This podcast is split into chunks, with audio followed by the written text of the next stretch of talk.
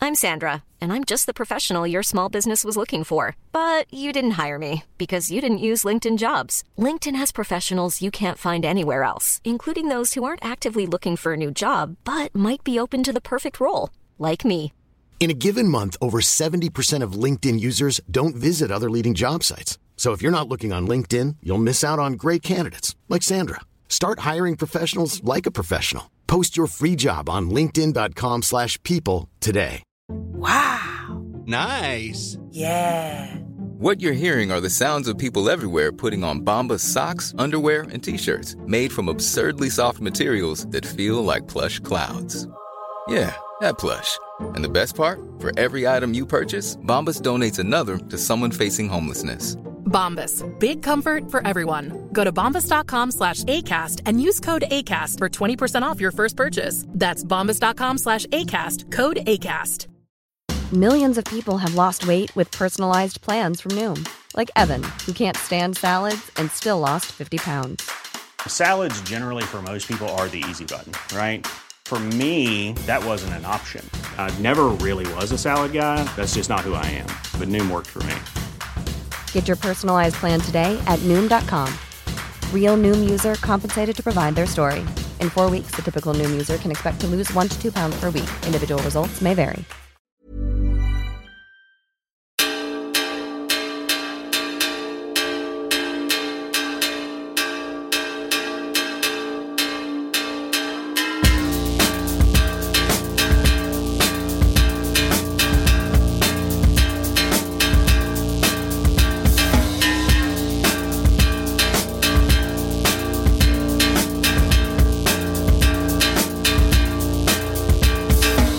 Hello, my name is Dave Hanratty, and there will be no encore. I'm joined by Richard Chambers, everybody. Hey, cha cha cha cha. Let's just get straight to it. Big intro. Uh, author, newsman, friend. I've been on too many times for an intro. Uh, former housemate of mine, of course. You know, three wonderful years during the pandemic. Uh, what else have you? Uh, podcaster as well, hosting the group chat. Dude, from You know. Sins. Uh, Hey, nice, nice football cliches reference there for the football cliches listeners of the show. Uh, yeah, like uh, just I, I could go on. You know, beleaguered New York Knicks fan. Yeah, that's fair. Well, I would, I would say that's quite happy. It's one of the one of the few teams of mine in sport which is which has done well as of late. So I'll take that. You know, Okay, I thought Bows were doing okay, were they not? they were, but now it's all gone arse. It's all go- it's all gone arse. Is what it fucking, is. like, what? British sitcom character. okay, uh, yeah. So Rich is back on the show. He's my special guest co-host this week. How you doing, man? Great. I think this is my fourth one. Is it? Fourth or fifth? There was the Brooklyn. Five would be a nicer number. there was the can of Brooklyn incident where you exploded a can of Brooklyn all over the head stuff studio years ago. That was good. You're on for uh, we did a wrestling one in our Lockdown. shared house. A back in lockdown the day. special. You're on for sporting anthems possibly recently, November after the Trump thing. Yeah, was that sporting? That was sporting anthem. I feel like there's one more in there. There's, There's- four I or think we're- five. I think we're missing one. but you're definitely uh, you've got friend of the show status. Ah, listen. I, I think I should be like if there was um if there was a Wikipedia page for No Encore, I think I should be there as in like you know recurring characters or something like that. notable, yeah, notable, Notable guests. guests. Notable guest stars, yeah. Spe- I'll take that. VIP, essentially. Yeah. Okay. Um, so, uh, w- what top five are we doing this week, which we haven't named yet We, properly? we we've struggled to get down the name on this There's been one. some dispute. I got, I got a voice note yesterday, and a, a, a panicked man on the other end. I, of wa- that. I was worried because I was like, this will be very disjointed. Because Dave, you'd put you'd put down on the list, you'd put down top five uh, adrenaline anthems, which feels very Kerrang or Kerrang, yeah. scores, you know. And I was like, oh no, I think I've gone I've gone too you know low key on this. you Let know? the bodies hit the floor, Ah, I Richard. just think drowning pool was, was absolutely what I was going for. I think I think one of your like we stumbled across like the first suggestion you put down was like uh, top five hangover songs, and I didn't Soothing want. a hangover, which actually Sonic Architect Adam could use today after he spent all night everyone drinking eight percent beer craft Can we beer. not talk about this, please? that is, I've, I, pay, I've paid enough. I would feel pain in that situation if you were if you're told to revisit it at that point. Yeah, But yeah, you're right. It did. Hangover soothing was the impetus for this. Then you said, "No, let's do." let's broaden it out to be more sort of morning songs of a of a restorative nature, uh, morning kickstart, some could call it. Is this because you've just started running at six a.m. lately? That would be part of it, but I just feel like I feel like there's I feel like morning is a good music time in general, and whether that be hangover or it be you know commuting. It could be anything. I just like an eye. I think morning is just a very evocative time for music. Just waking up and getting out of bed and Yeah. yeah. getting the kickstart. But you have become a, a runner lately in the morning. And uh, Shoot the runner, Dave, as they people say. Uh, are already coming at you for being quote unquote insufferable on your Instagram. In fairness, all of them are, are known and beloved to me. And I think Okay. that there there there has been so at, what's actually happened. So I repost anytime I get a bit of slagging for it from two people in, par- in particular.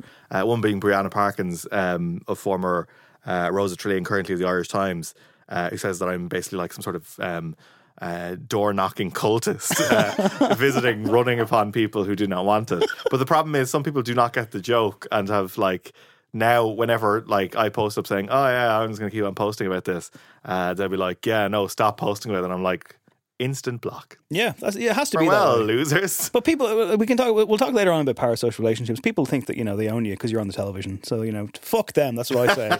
he didn't say that. I did. So restorative music is where you're kind of coming. Yeah, at this, nice morning lift up. Like you know, you know the sort of songs that like you put on and it's like that's an im- that's an imprint on my day now is Okay. what it is, or that's my that's my day in the right direction or in a better direction than it would have been otherwise. Okay, we'll definitely come up with the title by the time this episode is posted. If I so- might suggest one, Here we go. top five morning Kickstarters. Ah, I liked it. He's done it. I mean, it's not quite adrenaline anthems, is it? Adrenaline Anthem was, was such a not what not what we were going for. We were saying off mic, it sounds like you know you just listen to Hate Breed in the gym all Yeah. day or something. It's you it's know? very it, it, it's just it's fr- literally the only song I ever thought I thought of when I saw that. I was like, this is Master of Puppets. So I was like, I mean, that's a great, that's great. Oh, I finished uh, Stranger Things. I watched the last episode, the two and a half hour last episode, about a year after I built up to that episode. How did you find that that piece of content? Um, I managed to avoid spoilers. no, I didn't. But I didn't. luck with that, I, yeah. I Yeah. didn't really care because I, because I don't care about the show. Uh, how did I find it? I found it monotonous as fuck, and um, even the Master Puppets bit, I was like, yeah, whatever, it's fine. Who's shredding? He was shredding, yeah. R.I.P. Eddie um, Munson. Is that his Is he name? dead? Do you not see the show? Spoilers for a show that came out a year ago. you Don't know. care. Too lasts too long. It is too long. It's that that that for a show which is so we lives online. You're Yeah. not. Yeah. So this will be a Not gonna long end. episode, though. So um, we should probably just jump into the news. Before we do, though, it is patreon.com slash no encore if you want to help support this show. I greatly appreciate everyone who does. Tell a friend about it. This could be your first ever episode because Richard's on. You know, he's going to bring in 75,000 new listeners, I assume. Absolutely. A bare minimum. Otherwise. The spike. Like, Otherwise, you're never coming back. Yeah. Right? Otherwise, I'm binning the episode. yeah. okay. I'm Um, stricken from the record. we got a busy news section. Let's jump into it.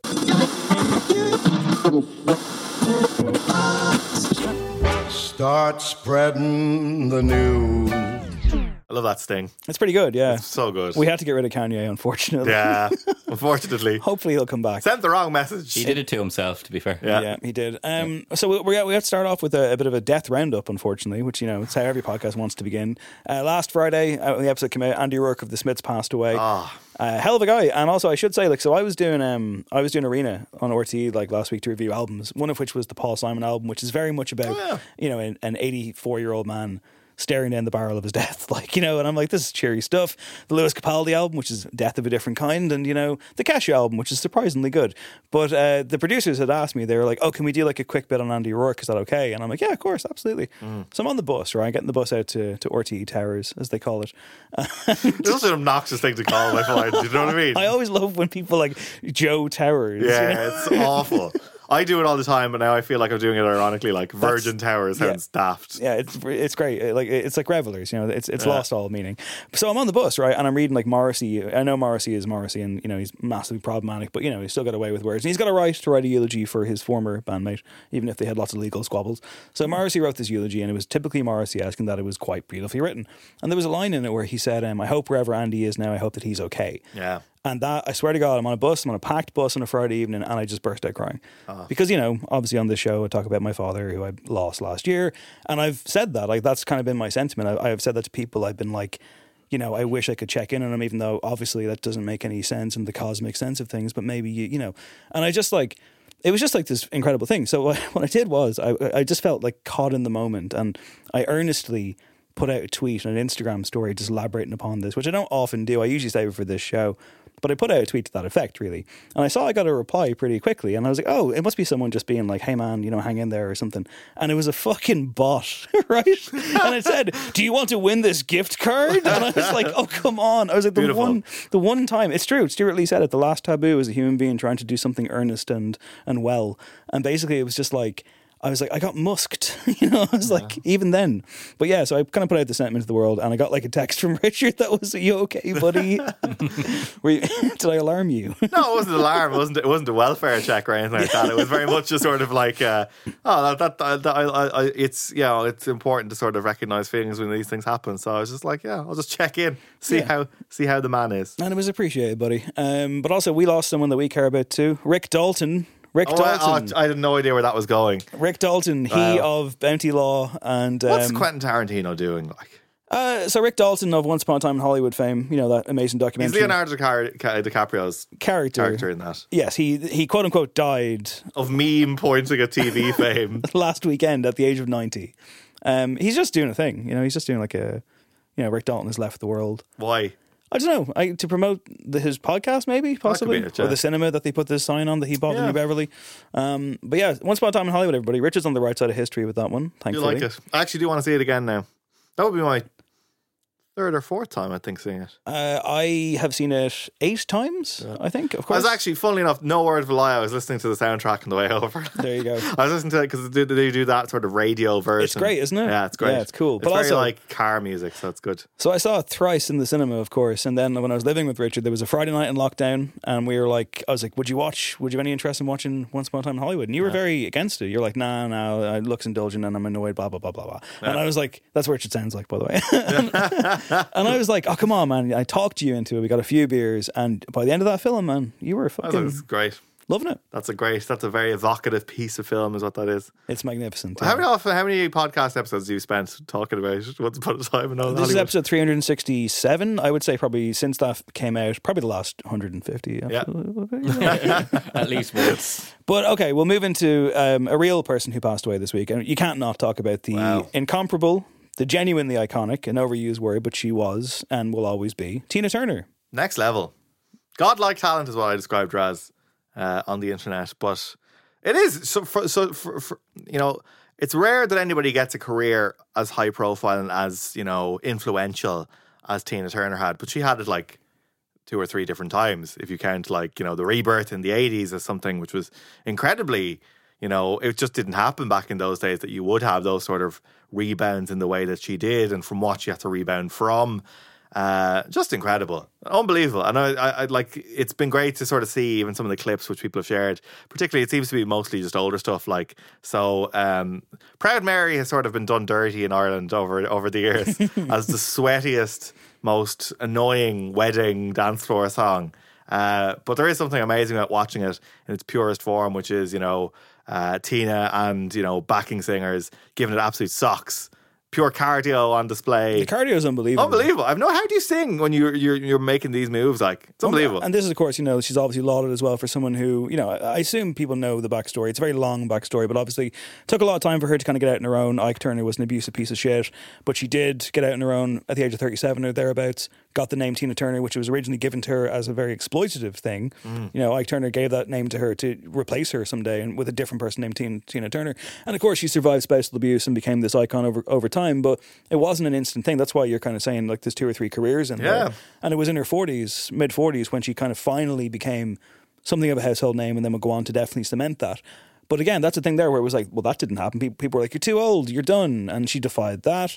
She defied every convention and every kind of expectation of her. And again, those performances are unfucking believable. And even Proud Mary, you know, it's that kind of Sinead O'Connor, nothing compares to you thing because, of course, it's a cover. Yeah. But it's hers. It's it's Ah, it's her clearly song, yeah. hers, you know?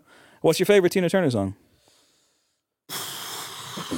Yeah, Proud Mary's good. If you go back, like uh, River Deep Mountain High is brilliant. That's just a great vocal performance, and it's just it's it's pure Phil Spector sort of stuff, isn't it? But um, The I good think- parts of Phil Spector. Yeah, the good the good parts. uh, I would say I would say what's love got to do with it is Oh, brilliant. man, yeah. so wasn't good. it? That is so good. Did you know who uh, recorded that before she did, but didn't release it? It was written for someone else, or it was written, but then it Oh. was shopped around, and there was an act, a UK act, that did it, but they were like, "Oh, it's not working," and then Tina Turner did it, and it did work. Okay, act. You'll never guess it if you don't know it. Bill Collins, Books Fizz, terrible.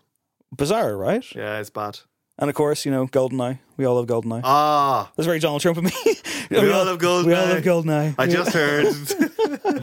I'm hearing this for the first time. Written by who, Richard? Uh, Bono and um, is the Edge. Is It is, yeah. Congratulations. You're the third person I've thrown that to today and the only one who knew it. Yeah, there you go. Uh, also, the writers of uh, Spider-Man, something in the dark, Turn off the dark. Turn Off the Dark. The musical, yeah. So these these young kids that just stick at their writing, they're clearly getting better at it. Yeah. Um, but yeah, I, I, it's one of my favorite um, uh, James Bond themes. It's just really good. Great movie too. Incredible. Seeing reflections on the water, great warbling. It's See very him nice. move in smoke and mirror. Yeah, it's great. It's a great film. I actually am putting up on my now must be watched list I watched it alongside recent- Once Upon a Time. I watched it recently. It's great. Still great. Not without its issues, of course. For England, James. As, as any for film me. in the 90s is. Yeah. But uh, yeah, That's it was a great. beautifully rewatch. 95 though. I saw that in the fucking cinema in Drogheda like when I was like 10 and I was sitting there in the Abbey watching this and then that theme comes on and you're just blown away. yeah, it's very good. It's still like the horn stabs it like the did it. Yeah, Those are yeah. so good. Her voice, man, unbelievable. Just unbelievable. He was great. That like there's so many people who get the great label um, sort of put on them and bestowed upon them, and they're all deserving in, in, in their own different ways. But for Tina Turner, it's almost too small of a term, probably. Um, just so influential. So many different acts over the years of different genres will taking cues from Tina Turner, whether they're in you know rock music or even people like Beyonce, for example, who've you know you know been massively inspired by Tina Turner. Just Yeah. yeah huge figure. Tributes pouring in everywhere. Mick Jagger, Pete Townsend, Debbie Harry. Debbie Harry said, you know, she influenced me to get into music and still does to this day. That, that will always be the story. She was asked by Oprah Winfrey in 2013 uh, what she thought her legacy would be, and she said, "Endurance. My legacy is that I stayed on course from the beginning until the end. I believed in something inside of me that told me you can make something better. My legacy is a person who strived for something better and got it. Yeah. Inspirational. She is. And there was another in- interview clip actually I saw there. Um, I'm not sure what American TV program was on, uh, but like she was showing off her amazing villa, uh, sort of castle almost she owned in the French countryside. And uh, she was just giving the tour and like, so here's the swimming pool and here's like the vineyard and all that sort of stuff. And the guy asked, uh, "Do you think you deserve all this?" And she's like, "More." I, and I was like, You make "Yes, it sound like a Tina." super villain. Yeah. I was like, this is her layer now. I'm like, that's good. I- I'd watch a film where Tina Turner, you know, just ran the supervillain layer. Do you think, as a journalist, you would ask that question? No, I think that was really shitty, to be honest. Like, you know, it felt really weird. It's just like, "You deserve all this. Yeah. I think you're great with your music, you're singing. Um, I, sh- a pivot, a hard pivot now. I should um, to a Metro.co.uk article from December 2015, uh, which I left out of Richard's notes because I wanted to blindside him with this. Great. Inspiration takes many forms as far as Tina Turner is concerned. So here's an article by Metro.co.uk. You ready? Quote. Go. go. Man, in 2015, December, Manchester United captain Wayne Rooney has revealed his music taste in the dressing room. Nice. Uh, and also, this is glorious tabloid nonsense in terms of the Can't language. wait. The England skipper, along with teammate Bastian Schweinsteiger, likes to put on some Tina Turner when he's given a chance by his teammates. Amazing. Speaking to Metro Sport, he claimed the last band he listened to was, I'm trying to think, oh, today in the dressing room I was listening to Tina Turner. However, some of his teammates may not be such big fans of the Golden Eye singer, with Ashley Young usually in charge of the tunes. No, answered Rooney when asked if Tina was usual fare in the changing room. No. Ashley normally does the music, but sometimes it's more me and Bastian. We want to enjoy something different, so we put on Tina Turner. We enjoyed it anyway. End quote. Lovely. And then the uh, astonishing end Giving so much away there. the end paragraph here by the journalist where you're like, okay, I, I need to fill a bit of a word count here. What have I got? We've got, with United's recent splurges in the transfer market not yet bringing the desired success, they might do well to realise we don't need another hero and look within for answers to their turgid displays. That's terrible. Absolute garbage. Hot garbage. Sorry to that writer, but that was garbage. it's not great. No. Well, you know, uh, Wayne Rooney is, uh, of course, connected to music in many ways. Whitney, man. He's a Whitney man. He wants to run to her. He wants- to Yeah, he can't believe it. That's a beautiful tweet. It is a beautiful tweet. uh, sorry, Whitney Houston, of course, the artwork used on the Daytona album with Pusha T. Five years old today, that album. You know, We don't talk about Pusha T anymore. are you are, are you ever going to forgive him for cancelling? No. Twice. Twice. You can't cancel twice. This is what happened with Chance the Rapper, and I never forgave him. And look, what, look what my opinion of that man is on is on the floor. Well, his most recent album is one of the worst albums ever made. He So. loves his wife, Dave. He does love his wife. This cannot be disputed. Um, Wayne Rooney, of course, has a tattoo of a you know relate to a band. Stereophonics. Yes, it is. Oh, what a shout! And what does Yeah. it say? It says just enough education to perform. I, I think, uh, yeah, that that's somewhere stored in a, in a sort of an odd uh, chamber of my mind there that I knew that it was Stereophonics, but I just- Your I- Hannibal Lecter mind palace. yeah, exactly, yeah. There's just these little boxes everywhere, and I just found Stereophonics out there. Well, fucking well done. That was But like, great. I'm happy with that now. I, I, I mentioned him because, of course, he played for Man United. We know this. Fierce rivals with Man City. And who who do Man City love and, and who loves Man City? It's Oasis, everybody.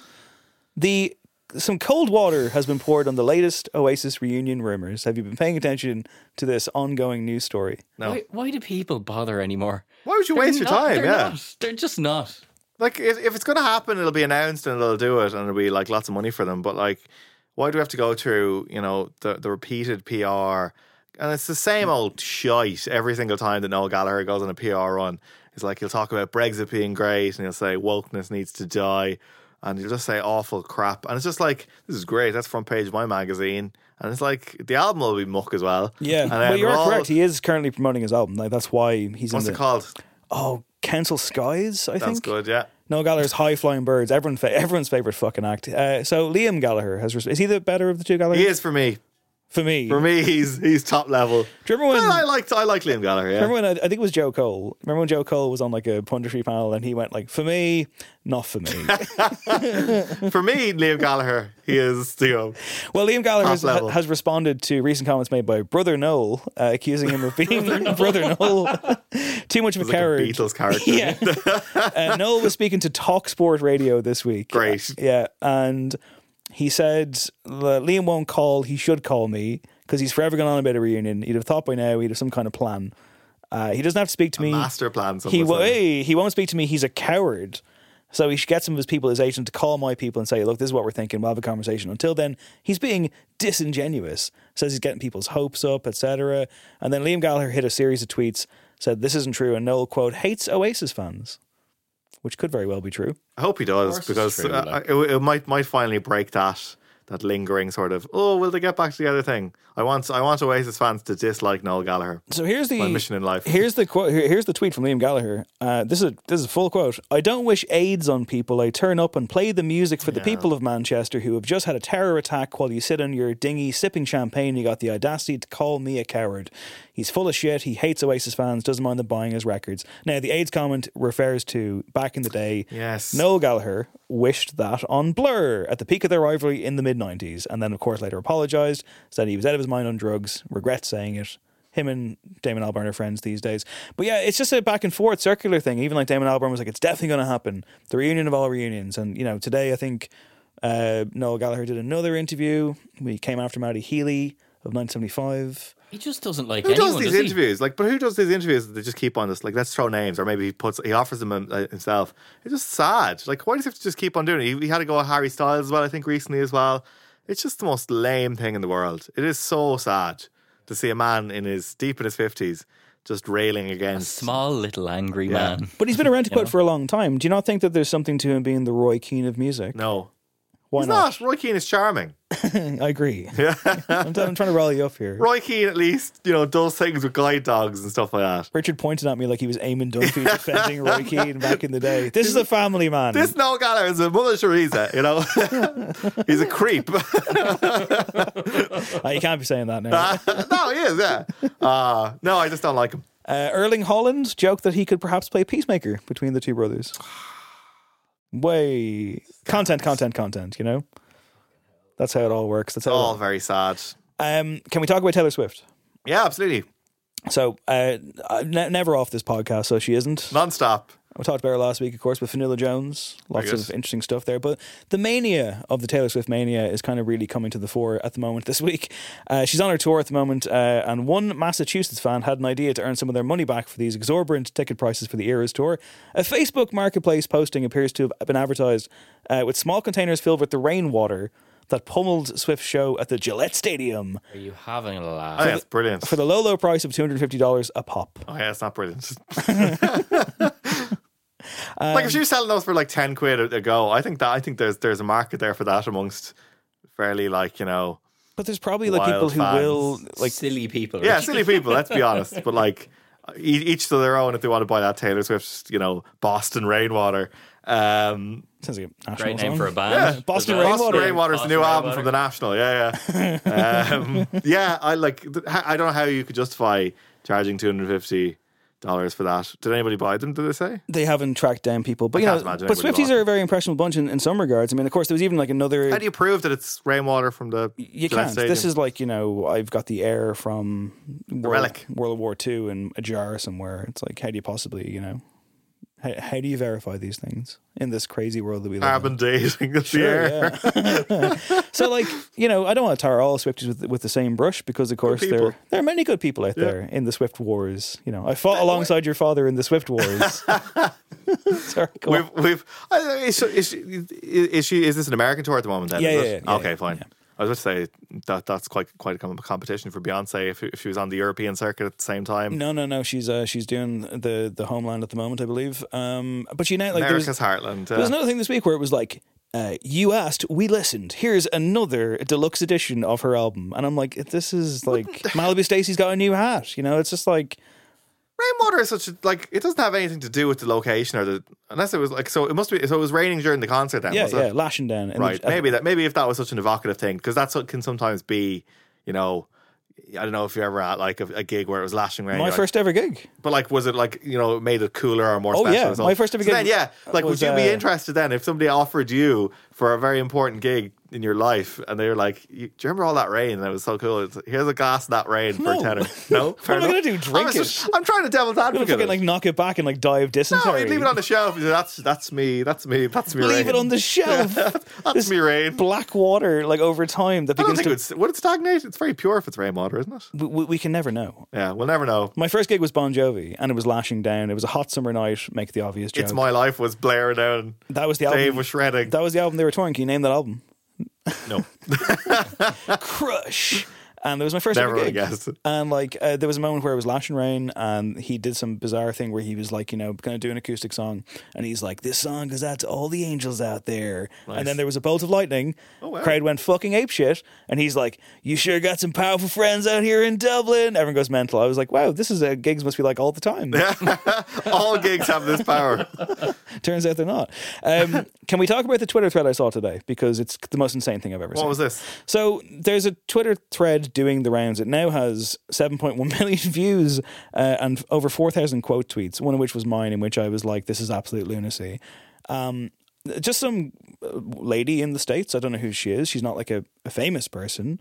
She's an The main character for today. she yeah she's the main character for today and very much by her own volition um she apparently works for some platform which is about building a church or something um so the point is right i'm, I'm just going to read this thread because Mm-hmm. I, I feel like it needs to be discussed and you know much like fanula jones reading the halsey Matt, Maddie Healy, Oh, Tumblr God, not stuff that again. on the show on her on her on her uh, bandwagon show recently. You know, like I think some things just need to be addressed. So I'm going to read this thread. You may not have seen it. You can react accordingly. Live, yeah. Yeah, and like you know, who knows? Like your take might be more wholesome than mine, but we'll get there. So this woman, her name is Holly. She said, "Before I leave for NYC, here is my thread on seeing Taylor this weekend while she is dating a racist, Islamophobic, anti-Semitic, overall problematic white man. While I don't necessarily quote unquote owe anyone this thread, it is important to me to take my public leadership seriously." Strange, Public leadership is. Of what? not a public figure. Um, I spent the last two weeks trying to listen to as many marginalized fans of Taylor as I can, trying to follow their lead on how we can or can't separate the person from the art. I don't have easy answers, and don't know what I will do past this weekend. Some marginalized fans are choosing to keep engaging with Taylor's music at some level, and some aren't. I'm trying to figure out my place with my privilege. It is not news to me that Taylor is not a bastion of intersectionality. I would not call her a role model for my littles. Don't know what that means. Hmm. Taylor's financial situation alone is enough reason for me to stand on the opposite side of her ethically. I want our government to tax the shit out of her, Oh, cool. her earnings, and we'll continue to ma- ma- vote to make that happen. Billionaires should not exist. She's not a billionaire, is she? I don't know, but she's probably not a million miles off. Not a million miles to Oh, say. Yeah. Let me know, Swifties. Uh, I have wrestled with attending her concert this weekend and know that her shitty, harmful decision to date this man will impact my experience in ways that I wish it wouldn't. I also know the bulk of white women that will be there have not thought critically about being there. I often wish that public figures would simply talk about the private wrestling they are doing with complicated things, even in broad terms like I am doing here. This is me acknowledging the reality that is happening and saying to you, I'm not just ignoring it. Taylor is doing something wrong and harmful. She doesn't hold responsibility for men's actions, she does hold responsibility for her own. My biggest commitment is to keep following the lead of marginalized fans in the situation. Following that lead, I'm choosing to go this weekend. Oh wow, that was the that was the U-turn I did not see happening. like, Could sorry. have, said, could have said that in two sentences. I will, That's incredible. I will attend the pop I concert. would have respected it a lot more if she just didn't go. yeah, exactly. That's where you think it's going, right? I 100 percent thought it was going for, for that. That is a r- real bait and switch right there. Thread continues. I know. Oh that- no, no way. I know that I have to continue to interrogate if I'm just looking for marginalized fans saying it is quote unquote okay to keep being a fan, because that is what I want to hear and not listening to everyone. I know that the end result may be disengaging with Taylor's music for a time Mm. or forever. I don't know if I'm making the quote unquote right decision, but I know I'm trying. I know that celebrity continues to be problematic for me. How long is this tweet? It's quite long. It's, it's a thread. I'm nearly She's there. got Twitter blue. She could have put it all in one. I'm nearly there. well, I think I'm nearly there. Uh, overall, especially around money, but I also know that Lizzo and Kelsey Ballerini, a white woman in country music, are doing what I wish Taylor was. Also, yes, Taylor has a responsibility to speak up about things. If I write this essay with 8,000 something followers, she's well over 9,000 now, by the way, she's been picked up. Uh, she needs to be outspoken about the myriad of violence happening across our country. brackets. I know there are security things to factor in. Close brackets. This is about Taylor Swift. I also want to acknowledge that this is great. I also want to acknowledge that through a set of circumstances I could never have expected, the tickets I have are very nice tickets. Why is she talking about this?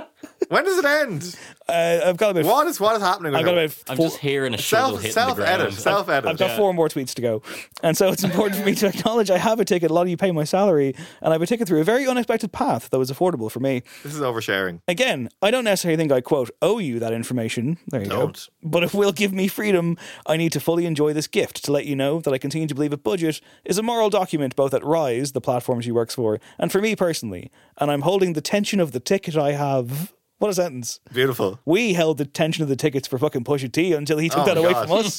That was real tension. Six months. Like, oh, I'm not finished. oh no. Uh, just uh, not say the people who made, bought full price more expensive tickets made a morally wrong choice. Just say I know talk a lot about money publicly. I always want I always want to hold expensive things with tension and thought.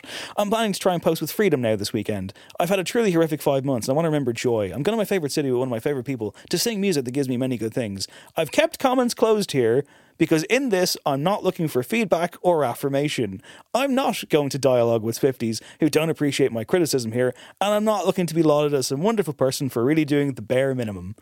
Richard Chambers, your thoughts. Lots of process. Um, fair play to this person for making a decision that sits right with them. Uh, I don't know why she needed to bring everybody else along on that, and then just to say that I'm going to the gig.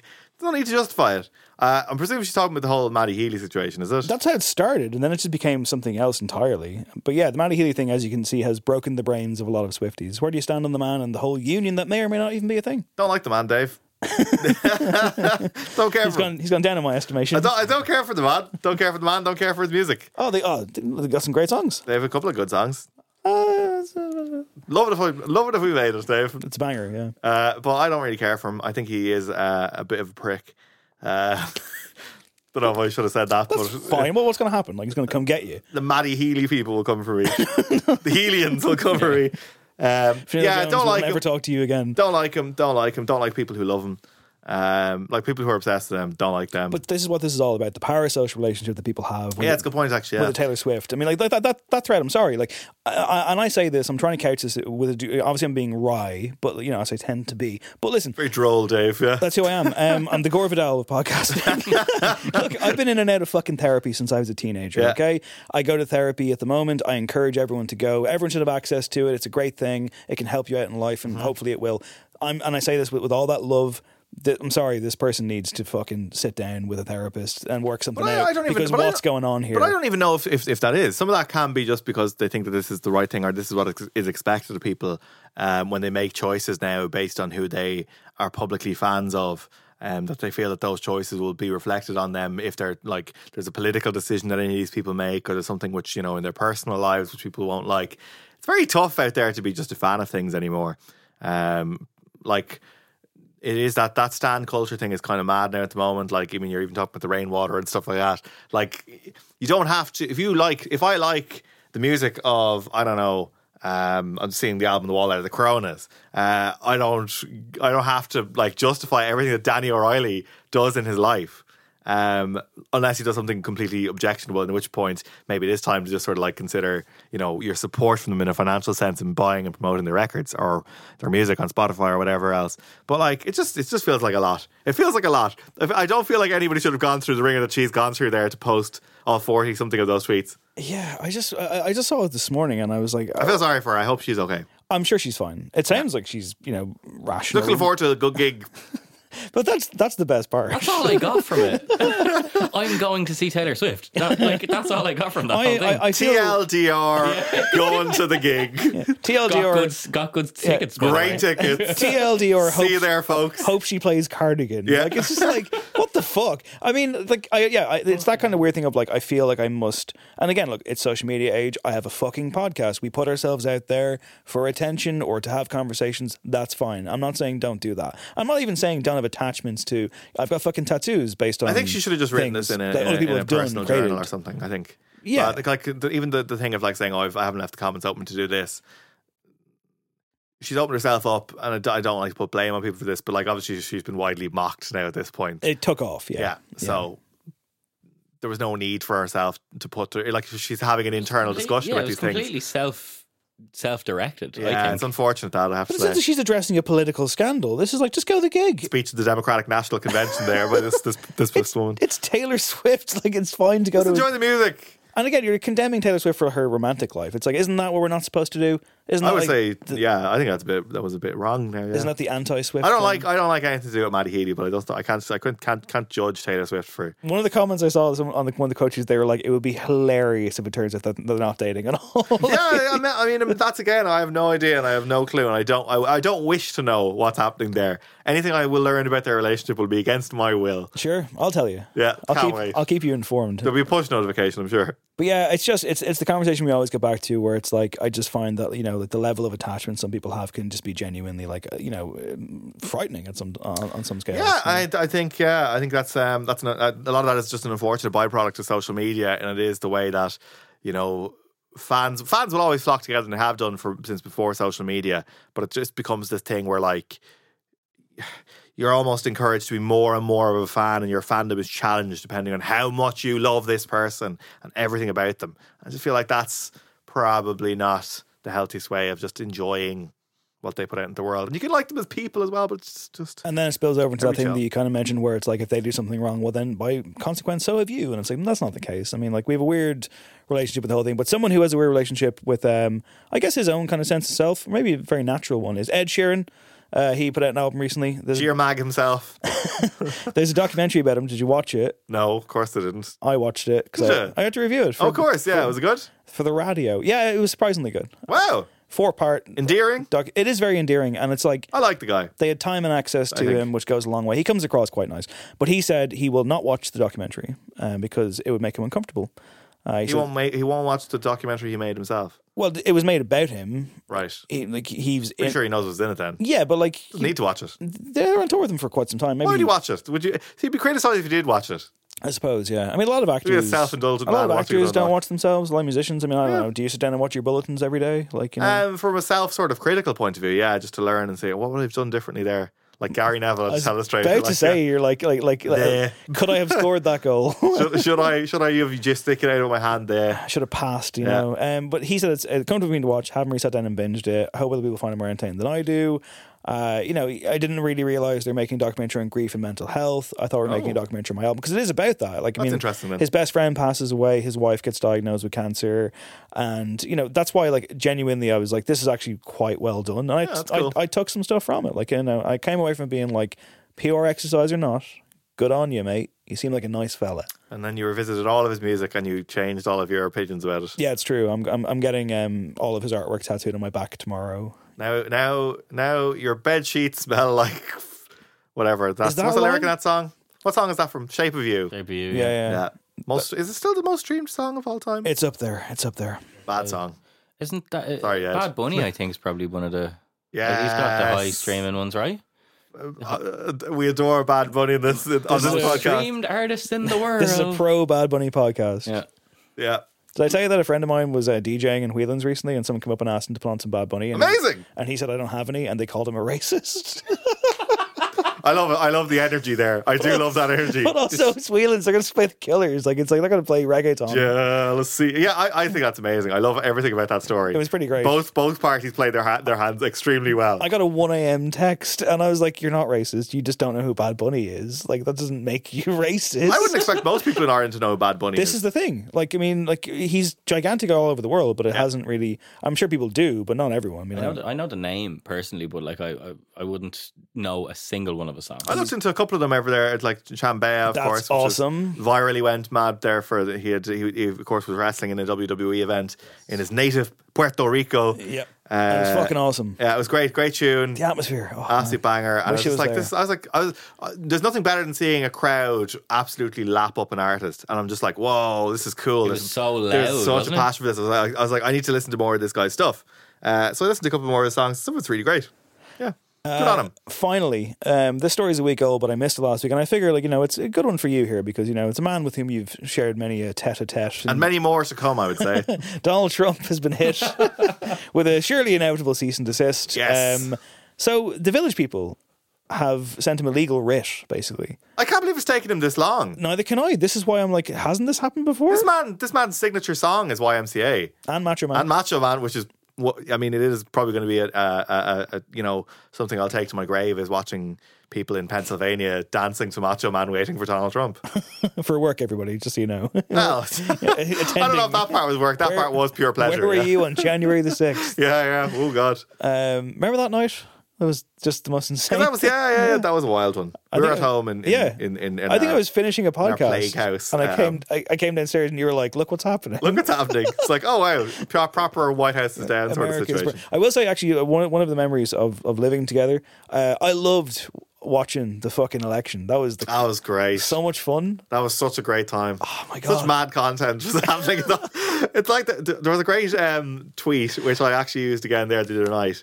Um, and it was by Darren Ravel. He's like a sports business reporter. He's huge online for E ESPN. And it was on the night that Trump was elected, and, he, and he's like, "I feel terrible for our country, but this is, tr- or no, I feel bad for our country, but this is terrific content." Which I think this is one of the most ridiculous things anybody's ever said. Uh, but I sent it last night. when I was listening to the Ron DeSantis um, Twitter Spaces explosion. Oh, yeah. Uh, but yeah, I was just like, that's that's. It was all just great content. Yeah, so yeah, like we were living together during the, the 2020 election. Uh, 2016, though, uh, I remember I was working briefly at, at Image magazine of Uh-huh. all places, and I remember that the morning that like Trump had won, I remember genuinely at one stage getting out of my desk and going to the bathroom and like throwing cold water in my face and looking in the in the mirror like I was in Quantum Leap, and I genuinely was like, I just had the moment of my, my the sentence in my head going, Donald Trump is the president of the United States of Yeah. America, and I was like, what the fuck? Where were you at the time? Uh, I, I- we actually did a live show on News Talk Radio, uh, which was very much. It, it felt very it felt very like this. Actually, we were just very a, sort of a group of friends who were allowed to put together a live radio show reacting to the U.S. elections, and all the way through, it looked like Hillary was going to win. Uh, and she was well up, and we just did mad stuff on the show. Like Noel Rock, uh, a former TD, who used to uh, be an intern for Hillary Clinton, we played him on with the Rock's theme song. It's like we have our next guest on the line. If you smell what the rock is cooking, um, fade down the music. No rock. Sitting around TV. One of the weirdest things I ever did. It was like we have to go for mad energy. It was yeah. it was a point of difference, is what it was. But it was c- crazy. And I remember uh, once we finished the show, it started to become apparent that he was actually going to to win this. So we were there in the, in the wee hours of the morning in in News Talk in Marconi House watching this. It was like whoa. Yeah, yeah. Oh, It was very like, okay, this feels like a seminal moment for the world, and Not it, a good one. It absolutely was. It was a mad moment, and and uh, I think it turned absolutely everything in the Western world on its axis. So yeah, it was a pretty big moment. Yeah, and then we were watching the 2021 in, in, in the plague house pandemic times, and do you remember like this? All, like every time CNN went to an ad break, and it was Yeah. like coming up on the next business traveler. Ah. The future of mice with uh, Richard Quest, and like they had all these mad travel ads. It was a great time. I remember getting in good pizza, base pizza at the time, like, and just watching CNN for hours and hours and hours and then. It was amazing. That was like- a real like, peak. I That don't was, think- that was a good time. Like, because I, I, because you were like obviously like tweeting about it and doing stuff with it, but like I, I don't think you left the couch uh, for like two days or something. really was a real hermit situation, to be honest. Yeah. And of course, I remember us watching it when again watching live television, Yeah. a live broadcast, and somebody was saying something, and then your man rocked up, and it was that guy. Oh, I got Biden crime family. Biden crime family stealing the election. The Biden crime, and, we're- and I was like, "What the fuck is happening?" It This was such a wild thing to happen. was liable to happen. Like, like every channel, like time you turn on a, a, a- a thing, you would just see You something couldn't crazy. actually. It was one of those. It was one of. The, it's such a cliched sort of talking head in a review of the '90s thing. You couldn't look away. Uh, that's that's really what it was. Like you know, you just couldn't turn off for fear of missing something wild happening. But the village people have finally, finally sent a legal letter being like, stop using our music. And they said, I think, like, so there was a video of village people lookalikes performing Macho Man at Mar a Lago Yes. that went viral. Is this what Fallen Straw was for them? Because their Yes. image was. It is. So Karen Interesting. Willis, who is the band's manager and the wife of the lead singer, uh, sent the cease and desist saying, Since that thing went viral, we've been inundated with social media posts about the imitation performance, which many fans and the general public as well mistakenly believe to be us, the actual village people. Yes, that would make sense. Um, therefore, the performance has and continues to cause public confusion as to why those people would even engage in such a performance. We did not. My husband has tolerated your has tolerated your client's use of his of his music, but we cannot allow such use by him to cause public confusion as to endorsement. So there you go. So it's it's it's they're actually fine with it up until a point. Hmm. So Trump's lawyer, Joe Tacopina, he, funnily enough, is also formerly the president of Spal Football Club in, in Italy. you're joking. Yeah, What? Syria B team Spal, formerly of Syria. How does that even happen? I don't know. It's mad, really. Mm. He uh, sent a Best quote. not to ask questions. He sent a quote to TMZ and said, I will only deal with the attorney of the village people if they have one, not the wife of one of the members. And the members of the band should be thankful that President Trump allowed them to get their name back in the press. I haven't heard their name in decades. Glad to hear they're still around. I, I, he has a point. he does have a point. Like the amount of times I've streamed Macho Man as a result of the Trump rally. Mad sentence to say. it's got to be in the tens, right? It's got dozens, dozens of times. It's such a tune. Uh, so I'm sure that is the same for many, many, many, many fans and people who just watch the news and hear it. And they're like, "Do you know what? I want to hear that song. So maybe they just don't want to be. Well, I, I can understand that they want to be politically aligned with the man, with the man, but. I wonder if their lawyer is like a ca- ca- ca- cartoonish version of a lawyer, much like like you know the village people has like a cartoonish version of a cop and like a, Yeah, a builder that- and stuff. that would work. That would definitely, definitely work. Uh, we'll I hope skip. so. We'll skip the AI music story because it's a boring subject, shall we? I'm tired of AI. I hate it. It sucks. We're Um, turning off the machine. When you're ready to pop the question, the last thing you want to do is second guess the ring. At Bluenile.com, you can design a one of a kind ring with the ease and convenience of shopping online. Choose your diamond and setting. When you find the one, you'll get it delivered right to your door. Go to Bluenile.com and use promo code LISTEN to get $50 off your purchase of $500 or more. That's code LISTEN at Bluenile.com for $50 off your purchase. Bluenile.com code LISTEN. Hey, it's Paige DeSorbo from Giggly Squad. High quality fashion without the price tag. Say hello to Quince. I'm snagging high-end essentials like cozy cashmere sweaters, sleek leather jackets, fine jewelry, and so much more. With Quince being 50 to 80% less than similar brands. And they partner with factories that prioritize safe, ethical, and responsible manufacturing. I love that. Luxury quality within reach. Go to quince.com slash style to get free shipping and 365 day returns on your next order. Quince.com slash style.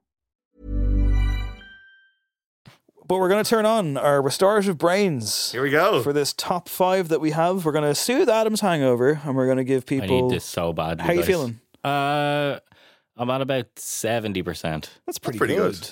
Yeah, That's, but that's it's- 30% is a big chunk It's to get it's, over. it's liable to go right Yeah. back down at a, at a moment's notice. I've got some um, top five intro music to set the mood. Oh. so like, I'm I'm sure you didn't pick this one, but um, or maybe you did. Imagine I did. It would be I very think funny. it'd be kind of bizarre if you did. So we're so we're gonna get in the mood for like you know kind of you know early morning rises and kind of you know get the brain in gear. So Adam, if you could set the tone, please.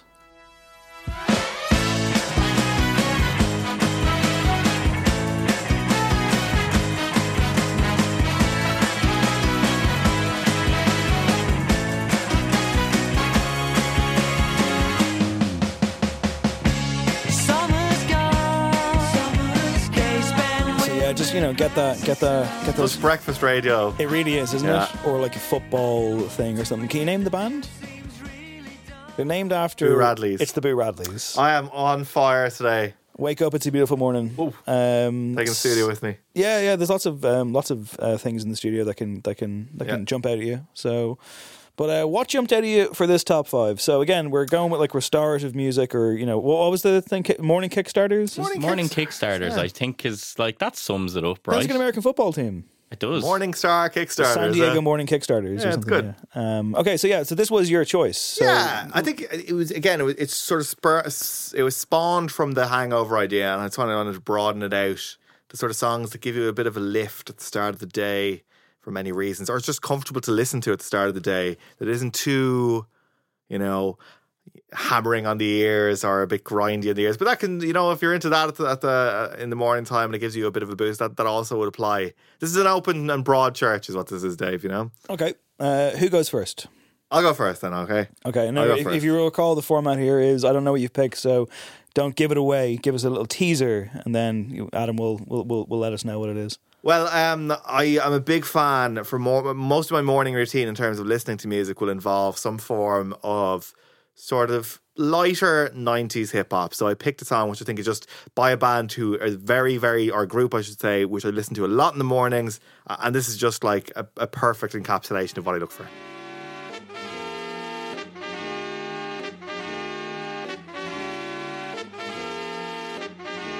Linden Boulevard represent, represent, Zen Tribe Called Quest represent, represent. When the mic is in my hand, I'm never hesitant. My favorite jam back in the day was Eric B for president. Rude boy composer, step to me, you're over. Brothers wanna flex, you're not Mad Cobra. MC short and black, there ain't no. Life Dog, Trinity born The Tribe Called Quest. First song off the acclaimed Midnight Marauders album. Love it. Love a bit of uh, trumpets and a bit what's the song of brass. called, sorry? The song is uh, Steve Biko, uh, Stir It Up. All right. Uh, used in a lot of films and TV shows, but brass, a bit of trumpet, um, the positivity and the uplift of the lyrics, uh, and just even the simple refrain of, you know, represent, represent. It's just great stuff. It's very easy listening for the morning. So this is something that you will throw on because we were, we were saying like that the first motif it was just it was just that kind of brass thing over and over again. I'd be like, this man is losing his fucking this crazy brass band, the Parps with the Um, so like like, do- but do you have like do you have like a I, I will throw this on straight away like like like a, a dedication to there are certain songs I must listen to to get like like That's you- a very kitchen song, I'd say now. If I Okay. was like putting It on, does feel like a bit of a like a leisurely breakfast. yeah, kind of. it's a good breakfast song. Yeah, putting the coffee on or whatever, and you're just getting shit ready for the day. You're getting your notes together, and you're just like, "This is." I just need a vibe. I can see the montage. Yeah, it's very montagey. Actually, it is. Yeah. See, I could see you more like driving into Ballymount with this, you know, kind of. no, roll- it wouldn't be And they're- driving. and they're like, "Morning, Richard." I'll tip my cap to them. This driver's hat that I'm wearing for no reason. yeah. It's great. I love Five Dog and Q Tipper. Their voices are perfect for this as well. They've both very good, very bassy, but um, also just very easy rap voices to listen to. Okay. So, absolutely great stuff. Anything Tribe Called Quest is very good for morning. Could have gone Can I Kick It, but it's just too obvious, and I'm just sick of Spotify pushing that song on me. and it's always on Second Captains as well. Oh, yeah. You know, w- which is you know kind of part of their signature stuff. So that. it's iconic. You That's know, featured in the top five before, I think. can I kick it? Yes. I'd have to. Probably. Yeah. Probably. Hard to avoid that song. Well, I feel like a, sur- surely a Tribe Called Quest have featured before. It would be 100% they It would have, be yeah. uh, a dereliction of duty. I think I mentioned them maybe. you the previous must one. have. I feel like, like I, I feel like you're kind of you know associated with them at this stage. I think they, yeah, yeah. I think I have been. Yeah, so, I don't know why. Maybe nobody you could else be like trumpets you, them. you could be in like the the Wu Tang B squad version if they had one of those. You Me know? and Ali Shaheed Muhammad. Yeah, Um, okay, so but like in terms of this genre, Yeah. because like, 'cause, uh, like you're you're a big hip hop guy, the classics. yes, nineties hip hop in particular, but like gen- generally, obviously, yeah. When did you first like? Because I like like I, want to kind of quiz you a bit on this because like one top Quizzed. five that we didn't we didn't Probed. well we had lots of options and we were, we were thinking about maybe like you know teenage CDs we bought or something. So I'm just Yeah. curious as to when your love for all things 90s hip hop began. Um, I was always a fan of it in a way because I, even when I was a kid, I loved um, Coolio. Uh, so I think a lot of that was just sort of that just matured out of that. Uh, a lot of the first sort of rap I would have been properly into would have been Jay Z around the time of the Blueprint. uh, and then onto the Black album. Kanye West would have been coming up at that time then as well. His first sort of um, you know, on the mic performances. They all would have been coming up at that time. And it just sort of just stemmed from that. Because I would have been, my first sort of formative music would have been quite indie rock, uh, this almost indie sleaze stuff and that, that sort of real turn of the century, early 2000s guitar lad stuff. But then I'm just like, wait a second, this other thing exists and it's better. Wow. It's far better. Big statement. Yeah. Um, just on the same topic of like that kind of 90s hip hop stuff, I just want to give a, a quick nod to uh, an event I was at last night called the Cold Summit. Um, it, it was organized by a group of a group of rappers who kind of would focus mainly in the like lo-fi thing. And, Nice. Um, there hasn't really been a platform for them for a couple of years. Yeah. Like there used to be a lot of gigs in the old Bernard Shaw, um, that were like kind of run by District magazine, and then that, that I think the pandemic kind of scuppered a lot of plans and events and stuff like that. So, and they kind of took the power back into their own hands. So Genova, uh, Lutherist, Civ. Uh, Rebel Phoenix, Nilo, and Nice. Celavita Ah. Mai were all playing in the Big Romance last night, and I think they're looking to do it once a month. So hip hop fans, I 100% will go to that. We it's should great. organise that. It was really, really good. The venue is so good. The sound Love- system's love Big incredible. Romance. Um, but it was the right setting and the right amount of people, and everyone was just really into it. And yeah, it just it, it- it was a real kind of synergy Amazing. of, of sound and setting and all the rest. of I'm it. 100 percent going to the next one of those. There you go. Yeah. There All we right. go. It's it's a it's a no encore date. There we all. Oh, then. I, I, I'm going too, am I? yeah, you're Yes, in. You're in yes, for this David. now. All right, okay. But like other other other ones which were up for for no consi- or which were up for consideration for this were like um, a lot of MF Doom would have been perfect for this. Yeah. Vomit Spit was the song I listened to on the way in this morning of the same sort of just nice easy listen for it. MF Doom was perfect for this. Common would be very good as well.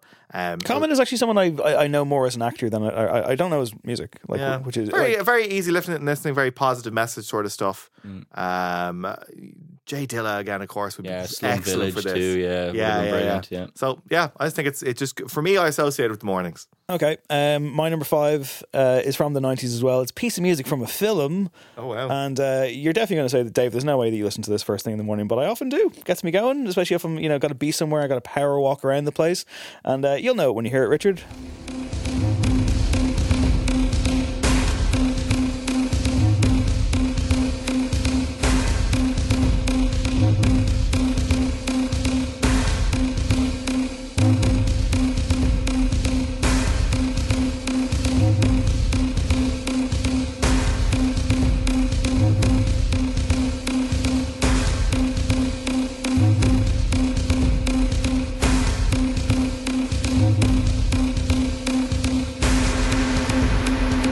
you're a parody of yourself. It's true. I am. I am. That is Force Marker by Brian Eno, Love Brian, which is used, of course, in what motion picture? heat baby. It sure is. uh, great, it's perfect. It's a good choice. I like it. It, uh, it's awesome. It's, it's used, of course, during the infamous high sequence, and uh, boy, is it fun and powerful. And what's really annoying is it's not on streaming platforms, so you have to like I have to like look it up on YouTube. And uh, there was actually I remember this very vividly. There was one day in particular where I walked the length because we lived near the Phoenix Park when we were living together. Yeah. And I, I, had, I had to go into town one day, and I walked from the house all the way through to Phoenix Park uh, into town, listening to this on repeat. But I had to hold my phone by my side and have the YouTube of it on, and like keep hitting like re- That's so replay funny. on it. But again, I fucking. It was like you know, I felt like I was going to commit a heist. You know, Yeah. like that was very much. And like one of the YouTube comments, and this is someone who's like, "This is what plays in my head every time I'm cashing a check." It's like- uh, we saw Heat together a few months. Recently, yeah, in the IFI. What did you think? Loved it. I, I it, it I- it moved it up from on my letterbox. If people want to follow me there, uh, from a four and a half to a five. How was it not a five to begin with? I don't know. It's just something, but like that's that's is the power, it's the power of cinema. It's also the last film that we watched together in the our lockdown film club or Castle was, Film Club before, yeah. before we moved out. Very special film, then. So yeah, I, that is a perfect morning song. If you're if you're late, Oh yeah, that's perfect. it's speed, like Yeah. like it's pace, it's power. Uh, I sound, I sound like fucking Alan Hansen now. Space is pearl, desire. Uh, Also, uh, on the topic of heat, um, Dave sent me a hangover soothing song today, which was the I know what it is, uh, yeah. ambient version of God Moving Over the Face of the Waters. And let me tell you, I was like, about five minutes of it, I was like, yeah, this is great. And then after that, I was like, I feel very sad now. and then after that, I was like, this is kind of making me a bit nervous now. I was going through all of the emotions Real up in and the down car stuff. on the way. Shout out it to was uh, great. shout out to the Galaxy man Michael Pope and big Heat fan for sending me that today actually, and I sent it on to about seventeen people. Yeah, I, need, I needed it. So Oh. But Oh, yeah, I love this piece of music. It's just so fucking raw and muscular. You know, it's great, and it does get you moving. I, like I, I love that kind of pace to it. And again, when we saw it in the IFI there. Uh, how loud was that uh, shootout sequence? Did you did you cover your ears at one stage? Did I think see- I, I recoiled a little bit. and then they like slided back, and I was like, "Whoa, yeah, a little bit much for me." It was great. It was great, and the, the it does have a great um, music in that film is excellent. But that is that is that, that's an inspired choice to be fair. Yeah, I have the I have the score on vinyl. It's fucking awesome. There's some beautiful stuff on there. Obviously, the aforementioned Moby God moving over the face of the waters to close it out, which is just unbelievable. It's an incredible piece of music, and I wish it was more easily accessible, but it is out there. And I just yeah, it's and that's like what you heard there. That's the track. It's just a loop, Yeah. pretty much, with occasional you know bells and whistles. But Eno uh, magic is what it is. it's Brian Eno Magic, baby, and that's my number five. What's your number four? Number four, um, I was digging around um, to try and finish this list, so I was just trying to say, well, what what boxes do I need to tick? I think songs that have like, if you're trying to set yourself up for a day, or you're trying to get yourself motivated, or uh, give yourself just that little bit of a lift, songs that have a little bit of a mantra or positive message are very im- impactful in that way. Uh, and this is one of those great songs that does that. Uh, it's one of those songs which I think I, I don't know anybody who dislikes this song, uh, and it's by one of the greatest artists of all time.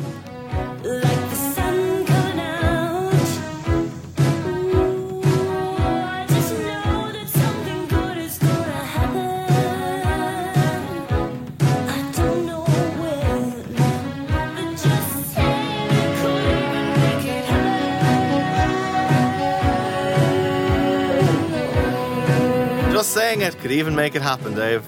Kate Bush, loud busting. Yep, uh, an all timer. It is an all timer. It's about books, right? It's about this um, story um, about this guy, this philosopher, and uh, his dad. And it's a very weird story. And there's a cloud busting machine from which the song takes its name, which is meant to make it rain. And like, uh, like the song references all this stuff directly. Um, I- I was actually reading a Vice article about this RIP to Vice, uh, by the way. Uh, Too close to the sun. yeah. Uh, and it kind of nailed why everyone loves this song. It's sort of the, the hope in it. I mean, there's that we- weird relationship at the center of the song and the machine and all that sort of stuff. But the strings, the very breathy Kate Bush vocals in it. You know, that I just know that something good is going to happen. I think it was described in that Voice article as like the, the song of the summer of all summers, uh, in that it has that sort of that sort of that optimism that you need for a summer and that can also apply then to a day then as well i suppose if you do it that way i think it's, it's also just again just an easy listen to roll into a day it's beautiful stuff Yeah, no, she's awesome, and of course we, you know, we we are still living in the Kate Bush revival thanks to Stranger Things, as Mm. we all know, the Kate Bush effect. If you had seen that season, you'd know, you'd know all about it, man. just don't care about stranger great things new artist, Kate Bush. Stranger Things is fine. Like its definition of should have should have been one season, but uh, they used, of course, running up that hill, as I'm sure you know, because it was Yeah. fucking ever. But they used it very well. I mean, it to be did. fair, fair play and it's an amazing album overall. I was at like one of those like vinyl and wine things that they used to do, uh, where you listen, you know, you go to this thing and standard dublin metropolitan behavior It kind of yeah, it does feel I- like I'm not that much of a lovey, I should say. Is that the right term for i think it? it would be uh, Um, but like I think like Andrea Cleary and Zara Hedman were on this panel and a few others, and it Mm-hmm. was just like you know they play like the fucking vinyl in full on an incredible sound That's system, nice. and then journalists and such talk about it. Yes, everyone quaffs wine. It's very you know whatever. very lovely I was just there to find out how to get away from there, you know. But but you know, hearing that album just like in full for the first time and that kind of stuff, and it was weird because it's weird because everyone's just kind of sitting there solemnly, you know. that is yeah i You don't know don't how to talk. act to that yeah Yeah, it's weird. Like you just have to kind of be you on. can't your- talk really yeah, and then you're kind of hyper aware of that, and you're like, oh shit, what if I start laughing or something? But no, I, I think you know it, it wasn't too much of an ask though No. when you're listening to this kind of stuff. yeah Um, yeah, like I mean, Kate Bush is like one of those ones where I think I saw Wuthering Heights as a kid and got scared of it or something. Yeah, I would have. I would have been put off her back when I was younger, just by virtue of the fact that I would have thought she was just uh, some sort of crazy lady. Yeah, some banshee or something. and Uh-huh. I was yeah, like, yeah. oh, she's a little bit scary in some ways. But then, you know, as you mature, you, you learn to, to to to to sort of you know open the box that you haven't done before. It's great. Yeah, she's- Wonderful. She's, in that weird bracket though, like uh, like same with Tina Turner, where it's like you know there are very few artists out there, very few people ever that you can say are universally loved. Now, of course, I'm sure there are some detractors and some haters out there, but generally, generally, I speaking, think anybody would appreciate Kate Bush at least, like, you know? Yeah. I can't think of anyone who's like, ah, fucking Kate Bush. Mosh her music. Uh, is this running music for you? Would this Uh, it would be a slow running. A- a music. light jog. That would that would fit in there somewhere. down phase. Yeah, or just even just to like just you. The, see, one of the things I've learned about running as I've tried to get good at running is that everybody starts running too fast at the start of a run. And that's the biggest failing. That's why people can't get good at it because then just like oh, I'm. I'm I'm busted. I'm done after like five ten minutes. Yeah. If you run really slowly at the, f- at the start, that's the best thing. It just unlocks running for you. So yeah, be you've unlocked running? no, you, you do, yeah, because you An just you'll, achievement. you'll be like you'll, you'll you'll just discover that like you can go much further than you thought you could go before, uh, and then you just build from there, and it's brilliant. Yeah, Okay, um, my number four is um, from a film as well, and wouldn't uh, be like in pick and fill music. it's kind of it's kind of what I do, isn't it? Um, and this is a this is a great song. I can't believe I didn't pick it before. It's nearly made top fives numerous times. The artist is, has featured lots of times. This is a live version, and I swear to God, man, this is like proper. Like if I need to just really fucking attack the day, as Oh, Gary right. Neville might say, this is the one.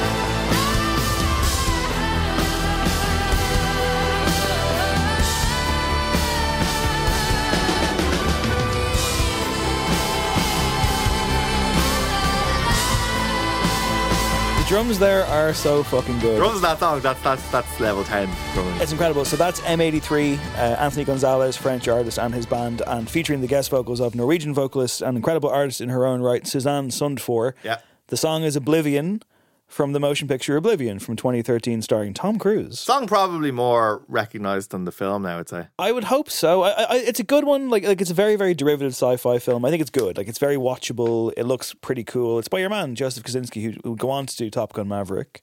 Oh, Yeah, same director. Wow. a film that I trust you must love. do It's just so like, uh, like good film. I can't. I can't derail the podcast any further to talk about Top Gun Maverick. I just. I can. It's brilliant. How long have you got? Go watch it. Yeah. It's f- fucking phenomenal.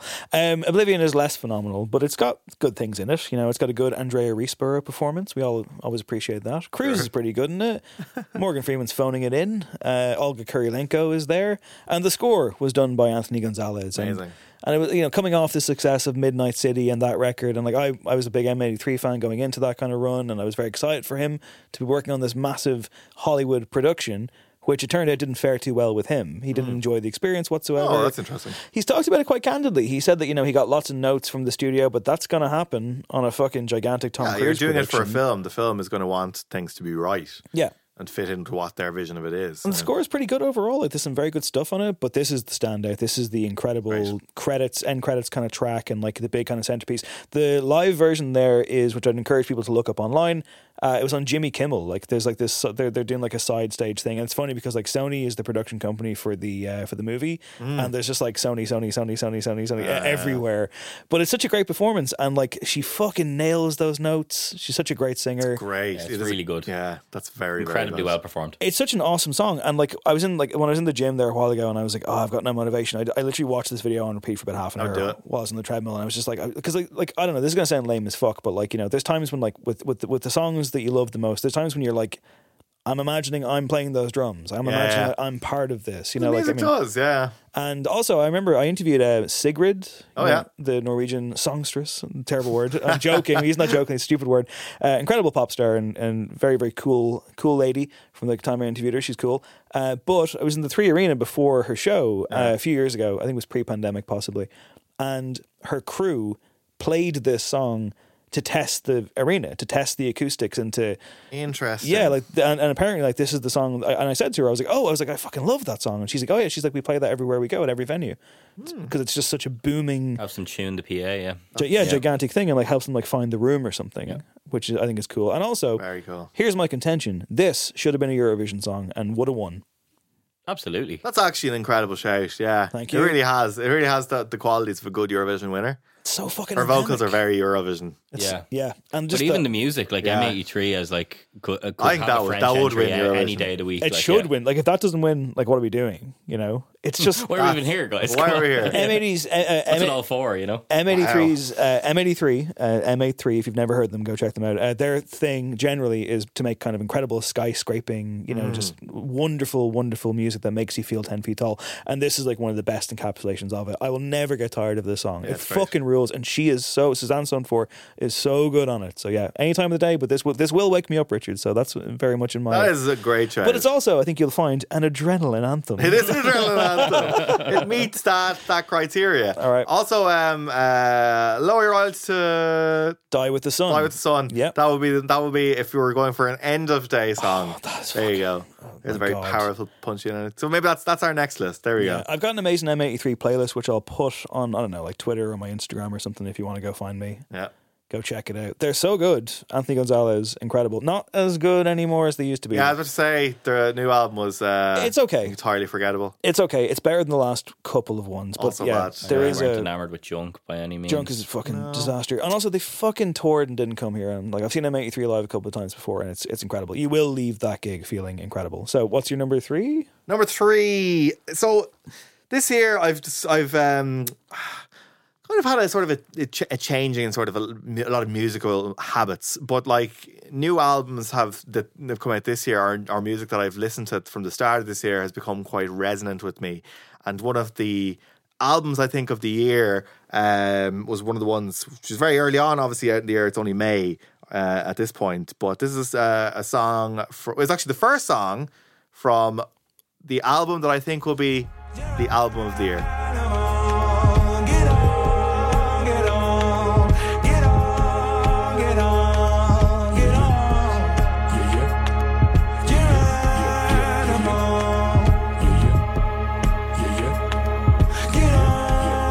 I'm on the verge of something divine that's gonna keep me alive. Most of my life I've been thinking Geronimo by Young Fathers. Um, I adore this. This is this is this is probably. I mean, it, like the single was obviously released in 2022, uh, but I feel like it's probably going to be up there for my songs of the year. You because can't pick Geronimo for your song of the year. I- I'm outlawing this right now. I don't care. You can't it's do up there. it. Uh, The I- album is anyway. The Th- album. this is like the weekend blinding lights being named best song of, like three years in a row or something. It's like you can't just because it, it Deserves no, it. No, no. Uh, it's amazing though. Uh, I again sort of touching on what I sort of said before with the um, with the uh, Kate Bush pick, uh, a bit of mantra and a bit of that. This song almost feels like meditation for me in a way. Uh, the breathe in, breathe out uh, from the intro is brilliant. Just um, even get on, get off. It does repetition really well. It does feel like a sort of a spiritual moment. So, Young Fathers, of course, is sort of a, a Scottish uh, three pl- three piece plus more. Um, this is probably I think it's the most positive album that they've released in terms of you know it's very uplifting music. It does feel very spiritual. Despite being called heavy, heavy. yeah, and I, I I just think this is remarkable. Actually, the first time I heard this song was uh, I was in Scotland. Uh, and I was on. It was the second day I was in Scotland, so I went. Uh, I say it was in a village, a town called Fort William, which is in the Scottish Highlands, It's real out by a lock. And I hadn't. I was only starting actually to get back into running at this point. And I was actually in a local place which served amazing craft pizza the night before. I had a few pints and all that sort of stuff. Uh, and I was got out and I was like, "Do you know, what? I'm just gonna try a run this morning. I was lashed. It was wasn't pissing rain, but it was sort of heavy enough rain, but it was like very evocative and grey. And I was like, I'm gonna hit this album. I'm gonna let this roll. So there's a couple of songs from the album I could have picked. Could have picked Rice, uh, and any other song off the album really, but this just came on in the I middle of it. saw. Is that the one? Yeah, yeah, yeah. saw um, what I I, think it's Tell saw. Somebody as well. It's another Tell one, Somebody's fucking Which is amazing, brilliant. Has the yeah. same sort of spirituality to it, which I just really connected with me at that moment.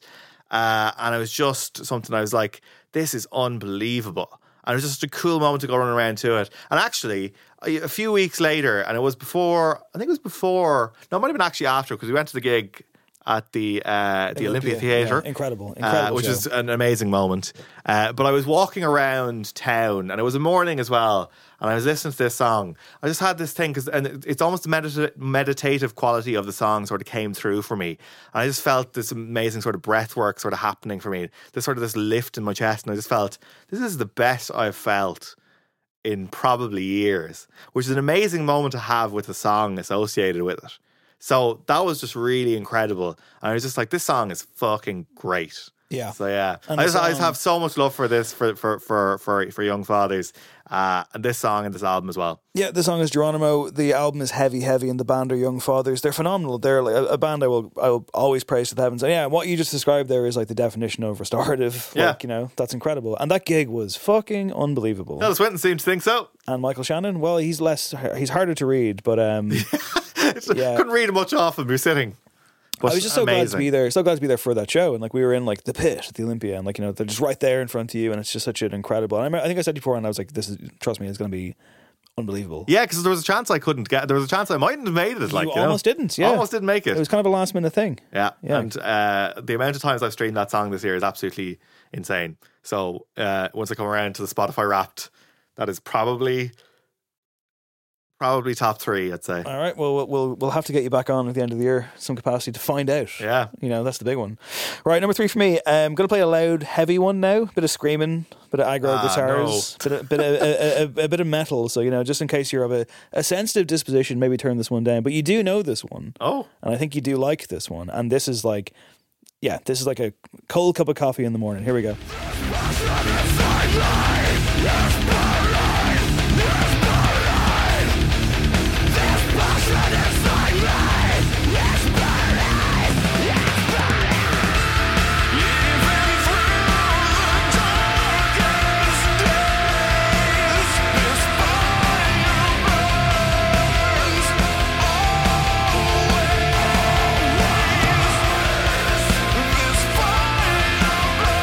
People I know and like or will be listening to this, they'll be like, oh, they'll be taking their headphones out of their ears. I warned them. I gave them fair warning. But I find that I find this quite beautiful. Do you know, Adam? I like that. Uh, my speaker struggled a little bit with that, and so did my hangover. Yeah, that is uh, that is the amazingly named Kill Switch Engage. a great band. Great They're band. a great band. They're a phenomenal band. Yeah. The song is called This Fire. It was originally called This Fire Burns. Yes. Why do we know it, Richard? It was a theme song It was for uh, a certain professional wrestler. Kane? No, no, no, no, no, no. So this was a Edge? nope, nope, nope. No. I- How do you not know this? I don't know. You do know because we watched it at one point together. An incredible thing. Uh, we'll get to that. So originally, this was used in the WWE for Randy Orton. Yes, sorry, my bad. He only used it for a couple of weeks though, and apparently didn't like it. Then it was recycled and given to a different wrestler who was CM Punk. Yes, And- uh, sorry, And yes. at the incredible, the amazing Money in the Bank match and in his hometown of Chicago against John Cena Ah, in yes, 2011, yes, yes, yes, he yes, comes yes. out to this one, and the fucking ovation he gets is incredible. Something we would have watched over lockdown, and you're just like, the That song. atmosphere is unbelievable. and this song is blaring throughout. And yeah, again, this is just like. It's about two and a half, three minutes. It's got that kind of mix that I love of the aggro shouty music and the beautiful angsty chorus kind of thing going on there. It's a very emo in a way, I would say, to go back to our, Yeah, I would our say so. Midwest emo episode. Hugh Carr was our guest on that episode, and he did say that this is on his walk to work playlist. So Look, there you go. yeah, it all it all So ties it's in. not just you on the, the morning kill switch engage. yeah, I mean, I didn't even realize how perfect of a tie-in that was, but I've, I've always loved Killswitch Engage to go back to like you know the fucking I guess late nineties, early two thousands, like you know that first album, Alive or Just Breathing. Um, they got some really good stuff. The End of Heartache, which again, the name alone is ludicrous, uh, but that song, I just that's the ultimate of like I I listen to it and I'm like, I wish I was a metal front man. It looks Yeah. like so much fun, you know. Good life. That's what they say, isn't it? Yeah, I Uh, think I think I've, I've heard no negative reviews or outcomes. I am curious though. Like, it's not that you're averse to this kind of music, but like, do you have No, I'd any? be- I, I'm I'm a very open doors. Uh, you're an eclectic guy. Yeah, exactly. Yeah. So like, like, what's your heaviest that you? What, what's your threshold? Or Thrashhole. Sure. Oh my That's god, cool. Adam. Oh, that's Hang- nice. Hangover. I don't know. removed. How do you how do you, how do you I'm grade barely these out for things? How music. do you- Well, I mean, like, I, I I don't listen to like for you know like Norwegian death metal, No, I for wouldn't in a example, or million black metal. I years, mean, yeah. like, it's, I, I find that to be a little bit too I hardcore. can't do it. But like you know, Slipknot, you know, Nope. Linkin Park. Yeah, Okay. Um, wouldn't listen to them regularly, but like Lincoln Hmm. Park would be li- uh, light enough to It'd be listen light that's, to. yeah, I'm, tr- I'm trying to like go from one extreme Okay. to the other here. I suppose. uh, you want to have a bit of m- melodic vocals in there, do you? do yeah. I need something which just feels has a bit of musicality to it. You don't like being screamed at. Nope. Not generally speaking. Some, some, some sometimes it can work in a musical sort Okay. of sense, but like they, they'd be rare exceptions. Well, uh, That is- was- that's that's that's that's probably up, that's probably right on my palate. If you're doing that sort of that Scoville test of spiciness, uh, and for- was there ever like like you mentioned your kind of indie sleaze uh, brief teenage CD run? Did you ever like, like like what was the heaviest CD that ever that you crossed silver for at the local record store? don't think maybe Metallica or something. Like that. Okay. but like not a huge amount of like sort of like your. I don't. I don't even know, like Slayer or stuff. I wasn't. I considered a Slayer song for this one, but I thought it was slightly too hardcore. Yeah, I just Um, don't. I just don't get could have been it. Disciple. But like again, that's that's for other people to decide. but I, yeah, like I like yeah, I, I take great power from this kind of stuff. I, I just find it again, it's just like it spikes Yeah. me when I need it to spike me, and like I do love Good. throwing this on in the morning. You know, in my in ears. You know, for consideration for other people. Yeah. Do you like air guitar on like a bus or something? Nah, on the no. sly, like, yeah, yeah. under your arm. I was never an air guitar person. air drumming on occasion because I used That's to play. yeah. I think air drumming is actually underratedly probably more easy and also cathartic. Yeah, I would say to do than Very air good. guitar. A lot cooler as You've well, heard it here of course. first, folks. And drummers in general are just cooler. We know, like we know this. You know. Those. Yep. Yep, I All agree. right. All right. Killswitch Engage, baby. Check it out. This fire, uh, or once called This Fire Burns, now called This Fire. It's pretty great, if you ask me. What's your number two? Uh, we're going back to the nineties with this one, and again, this is actually something which came from um, a gig this year. Uh, just a, it is. I think it, this is as morningy. This is my most morningy song out of it. Uh, featured on a number, a number of different soundtracks, a very eclectic mix of films, which I'll go through. I But can this- guess this. can you Is hit it it? Halcyon and On? Yay!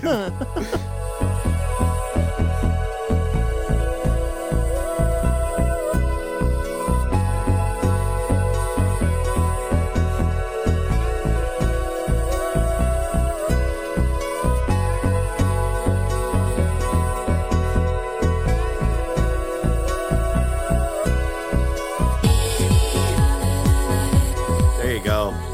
Halcyon and on and on and indeed on 1993 re- remix of Orbital's 1992. Uh, just ha- plain old Halcyon, plain vanilla Halcyon. Uh, was at their St. Patrick's Day uh, gig uh, at the National Arena, National Stadium. National Stadium. Yeah. It's my, it's my Uh, uh, locality. in Harold's mate. Cross, South Circular Road. Uh, one of the all-time great gigs, I'm going to say. It's a great venue, isn't it? I've For stuff like had that. an unbelievable time. That was an incredible spiritual experience. And that song was on in that. On St. Patrick's Night, was it? It was on St. Patrick's Night, Fucking yeah. hell.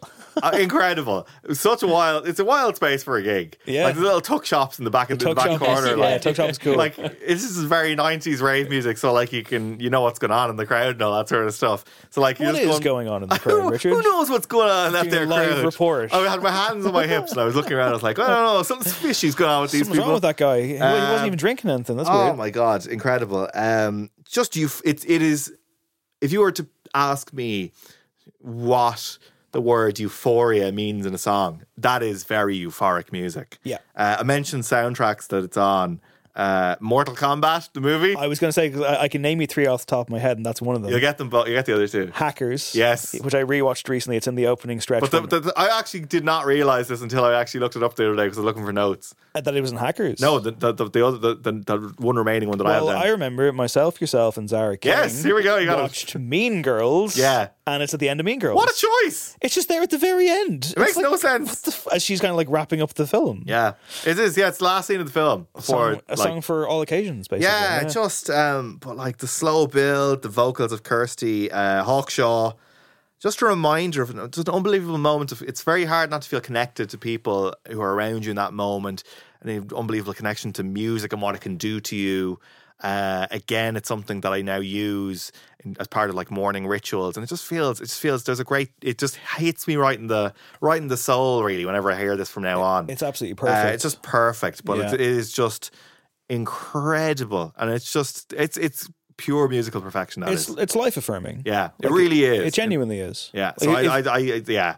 Oh, if you're in a horrific mood, I think it will actually help you. Like, that that hundred percent would. That is a performance enhancing drug for for for life, is what that is. nice. Did they PED for life. did they play this at the? They did, yeah.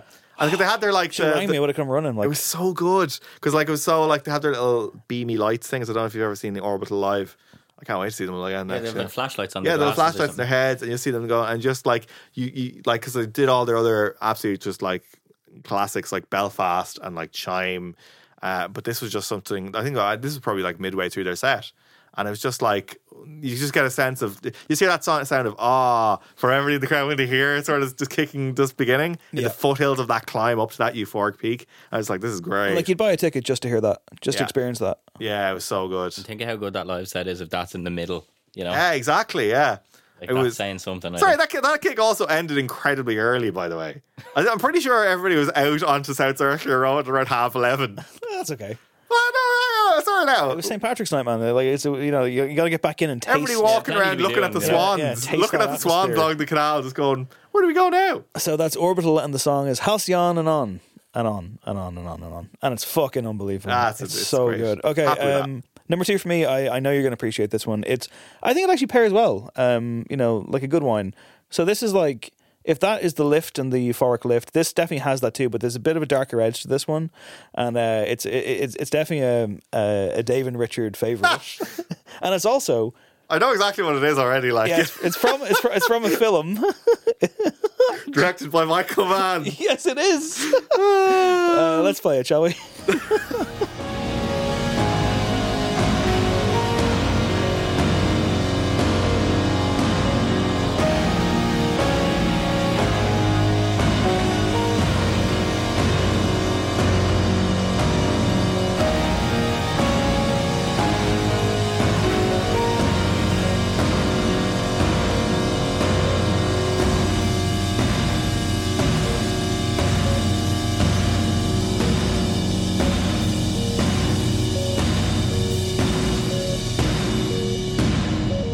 Wow. Yeah, you don't have to be a fiend for mojitos to enjoy the music that closes Michael Mann's 2006 masterpiece Miami Vice, starring Colin Farrell and Jamie Foxx. This song is Otto Rock and the band are Mogwai. Yeah, it's great. Ah, it's just like I, I- I can't not. St- I, I, I can't could have stop probably listening to it. drafted half of your list without actually. Yeah. If I if I knew if I knew the frame of mind you were coming at it with. Yeah. Well, I kind of like. I mean, I, I struggled like, a bit with it. I kind of I, I kind of gave you the big one because I was like, oh, I've got two songs already, pal, and then I Yeah. was like, oh, I've hit a bit of a wall here. Okay, what do we? Uh, what else we got? And then I was like, did I pick Auto Rock before? Surely I have. Adam swears I haven't, but there's, it's not in the records. Not fucking possible. Um, I love Mogwai, Scottish instrumentalists. They're incredible. They make gorgeous, gorgeous music like this. Um, this is one of their leaner songs in that it's like, you know, about five minutes as opposed to about nine or 10 or 11 or in some cases over 20. Yeah, um, yeah it's from Mr. Beast, I think, which came out in 2005, I want to say. Maybe it was 2006, around the time that the film came out. And again, it's used, if you haven't seen the film, I would recommend it. Not everyone loves it, but we do, don't we? Oh, I'm a huge fan. Huge So fan of this good. sub. and it's used at an emotional apex of the of the film. And the shot of Colin Farrell looking wistfully into the into the breeze as Gong Li goes away, and this plays Perhaps that was his peak moment in his career. could be he doesn't remember it. For me, though, it is. famously. um, yeah, and it's great. I listen to this all the fucking time. A friend of mine once like stitched it together for an hour for me, and then did like a slowed down version as well. Yeah. Uh, Slow down reverb. Oh yeah, I love that. where it's like, like like the Justin Bieber 800 times slower type thing with this. And yeah, it- it's just it's so impactful, right? It's so impactful. Yeah, you feel every every sort of like bang or boom of drum in there. You're just like, oh, you get a ni- nice little shake through the system on it. It's very good. Yeah, I could see this being like a good finish off a run song as well. Could be, You know? Oh, could be. I don't know if it is. I haven't tried it. well, you should. Now now it'll be on. It'll be on the next playlist. Yeah, You definitely should. But what is your people should check out those playlists. Actually, dude. it's getting getting a lot of love there. Actually. your playlist? I do little runner runners high is basically the series I've called them basically on Spotify, and it's like I think there's about three or four hundred people who have like joined into these playlists now at this point. Okay, well, you, you should share that on your Instagram or something. Or you, you do have a playlist as well that you've been making this year where it's one song every day. Yes, which is a, a, a trope I went I started um, maybe like six or seven years ago. Uh, and I sort of I I I don't, I I'd only done it successfully like once I think before, maybe not even fully successfully to finish a year, but I'm doing it again. It's a great effect. So it's just a nice way of sort of like it's actually a great way of just building a habit in your day because if you remember to stick the song on the playlist, you can use it to do any other amount of like other things. It's like it's micro habiting is sort of the you that sort of self helpy sort of way of describing it. But it's just a great way of just sort of documenting a year as well. 'Cause, yeah, you hit sometimes it the can playlist, be you're like- like, oh, I remember when I was this, this, or I remember what this was, or I remember what that was. Throwing a young Very father song cool. after going to the gig, that kind of thing. Absolutely, yeah, yeah, yeah. You pick out generally what the best or the most impactful piece of music you heard over the course of a day was, and it's Did you put a Tina Turner song in yet? did yeah. Which one? I think I did. Um, I think I did River, River Deep Mountain High yesterday. Yeah, All right. haven't put anything in the air yet, so maybe maybe one of your songs will end up on the playlist now. I bloody well hope so. Yeah. Kill Switch Engage, number one. Absolutely, straight in there. right, let's have your number one. Um, so this is another piece of song and piece of music that I think I was introduced to this year by none other than yourself, Dave. What can I say? And it is probably now my Oh, I- yeah, favorite yeah, song. yeah, yeah. Your favorite song of all time. It leaves me in my weakness and it comes and goes. My head on high is nothing that I've been dreaming of. And it goes without my blessing and leaves me in a rut. But it comes and goes and holds me when I'm sleepless. And it comes and shows how I need you when you go.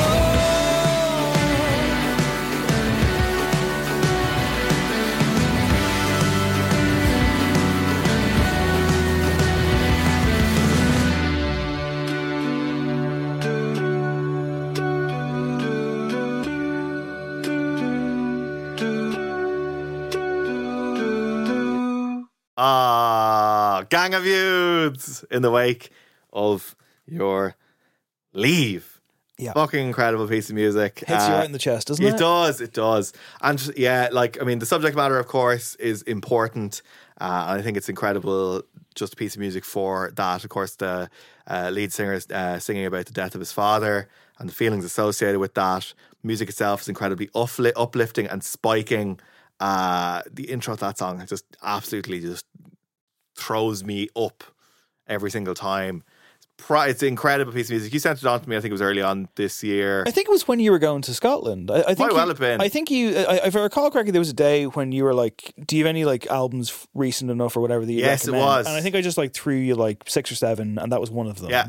And it's yeah, Nation Gang- of Language or something. That was another one. Nation Language is another band. They're really, really cool. Um, so Gang of Youths, they're an Australian band. I talk about them on the podcast all the fucking time. And the most recent record is called Angel in Real Time. Yep. It's got a big orange cover and it's got a picture of the frontman's father on there. And it's a super emotional record, very in the Bruce Springsteen, the national kind of big Mm-hmm. hearted rock kind of vein. But yeah, this song in particular seemed to really do it for you. Yeah, I don't know. Just, I was just thinking that was just a piece of music. I was like, this is just perfect, so good. And I think that I think I, was, I think I picked it here today. I was like, you know what? This is what music and friends is all about. You know, this is an Aw. imp- important emotional song that means a lot now to me. I'm sure I know it means a lot to you as well. Yeah, tons. And I'm just like, this is just absolutely great. And I, I've streamed this song. I would say. Hard to say, but I'd say about 300 times this year already uh, absolutely adore it. Um, it's I just use it for everything. Use it for everything. The whole album is brilliant, but this song just absolutely, it's just such an easy song. to Just get you to a place and just absolutely just drills you in your skull. And you're just like, this is absolutely perfection. music video is actually really good as well. Have you Great seen video. that? Yeah. A lot of choreography in there. It's brilliant. Yeah. Ah, gr- Great band. Adore it, adore it, adore it. Which uh, played last year and neither of us knew. I can't believe that happened. I feel cheated.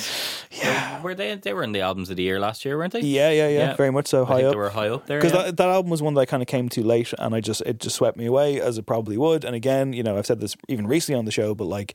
Uh, that album came out in February of 2022. My dad passed away in Yeah. January of 2022, and I, I like I knew of the band. I hadn't really got into them just yet, and I don't know if I just missed the release date entirely, or if something in my brain said no fucking way, not yet, because obviously it's such an incredible confessional. Uh, it's all about the death of his father and picking up the pieces. And again, there's so many great. Like you could pick like this is this is the standout for you, but you could have a different standout for Yeah, someone Angel of else Eighth because- Avenue is another brilliant one. fantastic song. Yeah, yeah. Uh, Goal of the Century, which closes the album, which Yeah. ne- never fails to make me cry. Like the last two lines on it just knock me out every time. Every time I'm out walking down the street, whatever, I will tear up. And I- Yeah. but I love it though because it makes me, you know, it brings me to that place. And there is, it's not downbeat. None of this is downbeat to me. No. nor to you. no, it's- it isn't, and I think this is like I want. Like I have, no, I have no idea if, uh, like if and when we'll ever do one of these again on the podcast. So I was like, I think it's really important just to acknowledge, just like the music that you've brought into my life is really important to me. And I just thought this is just really great. It's a great example of that, just because it is. It just is absolutely just perfect. The whole album is great, as you say, and it's just a testament to what music can do for you in the right moment. So it's just incredible, yeah. Thank you, man. That's a beautiful thing to say. There you go. Much I'm love. bringing the fields to finish Well- off my list. Yeah, Jesus Christ, much love. Thank you. Um, well, my number one, uh, hard act to follow. Um, this is a tough one because this song is uh, this clip obviously is only going to be thirty seconds long, but the song is about twelve minutes long. So Wow. trying to pick a section of it was almost impossible, and it kind of it won't do it justice. But I've tried a little bit, and I want you to kind of have a bit of patience. Bear with me. This is a bit abstract, um, and it might sound like what the fuck did I just listen to? Perhaps, but I you know, it's it, it needs the whole song for context, but it does give me very similar feelings to the stuff we've been talking about. So hopefully, this is a song you will also take with you. So let's have a listen to some of it, slightly out of context. Let's just go.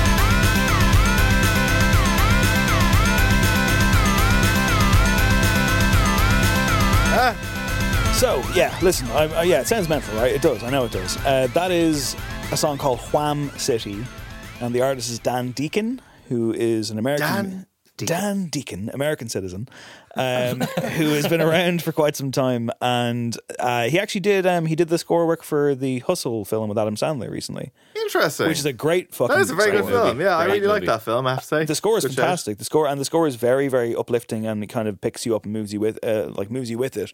Uh, so this is an older one of his songs. It's from 2007, I think. Um, and it's on, yeah, it's on the album Spider Man of the Rings. Uh, Dan Deacon, like his shows are mental. Like I mean, it's basically just him and like all kinds of fucking, you know, toys essentially effects pedals and machines and stuff and he like does weird shit with the audience like i mean he gets it makes everyone kind of get down on their knees and jump up and he does a thing where he like makes like a human kind of tunnel where everyone kind of stands opposite each other and like puts their hands over Hmm. and he'll like go through it and go out, out the door of a venue and come back in all this kind of weird stuff i actually i saw him yeah i saw him live before the pandemic and it was a bit too much i, I will say like, like, like I uh, like the person I was with kind of had a slight panic attack, and it was like we, we gotta go. Um, but We're like watching a, an adult version of like Blues Clues or something like that. It's unfolding here. The Wiggles world has just unfolded here. He has that weird kind of uh, yeah, children's like an anarcho game show host kind Yeah, of vibe yeah. to him. But like, so this song Wham City, like again, the aforementioned Mick Pope, who's a dear friend of mine uh, and a friend of yours for sure as well. Yeah, of course, absolutely. He, I, we were having this conversation once about how like in electronic music, like there can be uh, like there's a few vocals in this, and it's kind of weird nursery rhyme stuff as well. But like I find that really emotional, and I find that in the context of the whole thing. And again, you know, I've been out for like either a run or a long walk or something, and I've, I've put this on at full volume, probably destroying my eardrums. But I just th- there's an emotion encased within it, and those little lifts and those changes and those kind of just like additions and like when he just like clearly like fucking slams down on a keyboard. It really does make me feel alive. It really does make me feel like I want to be alive and I want to kind of get better and, you know, have a whatever, you know, like in the optimism thing and the life affirming thing.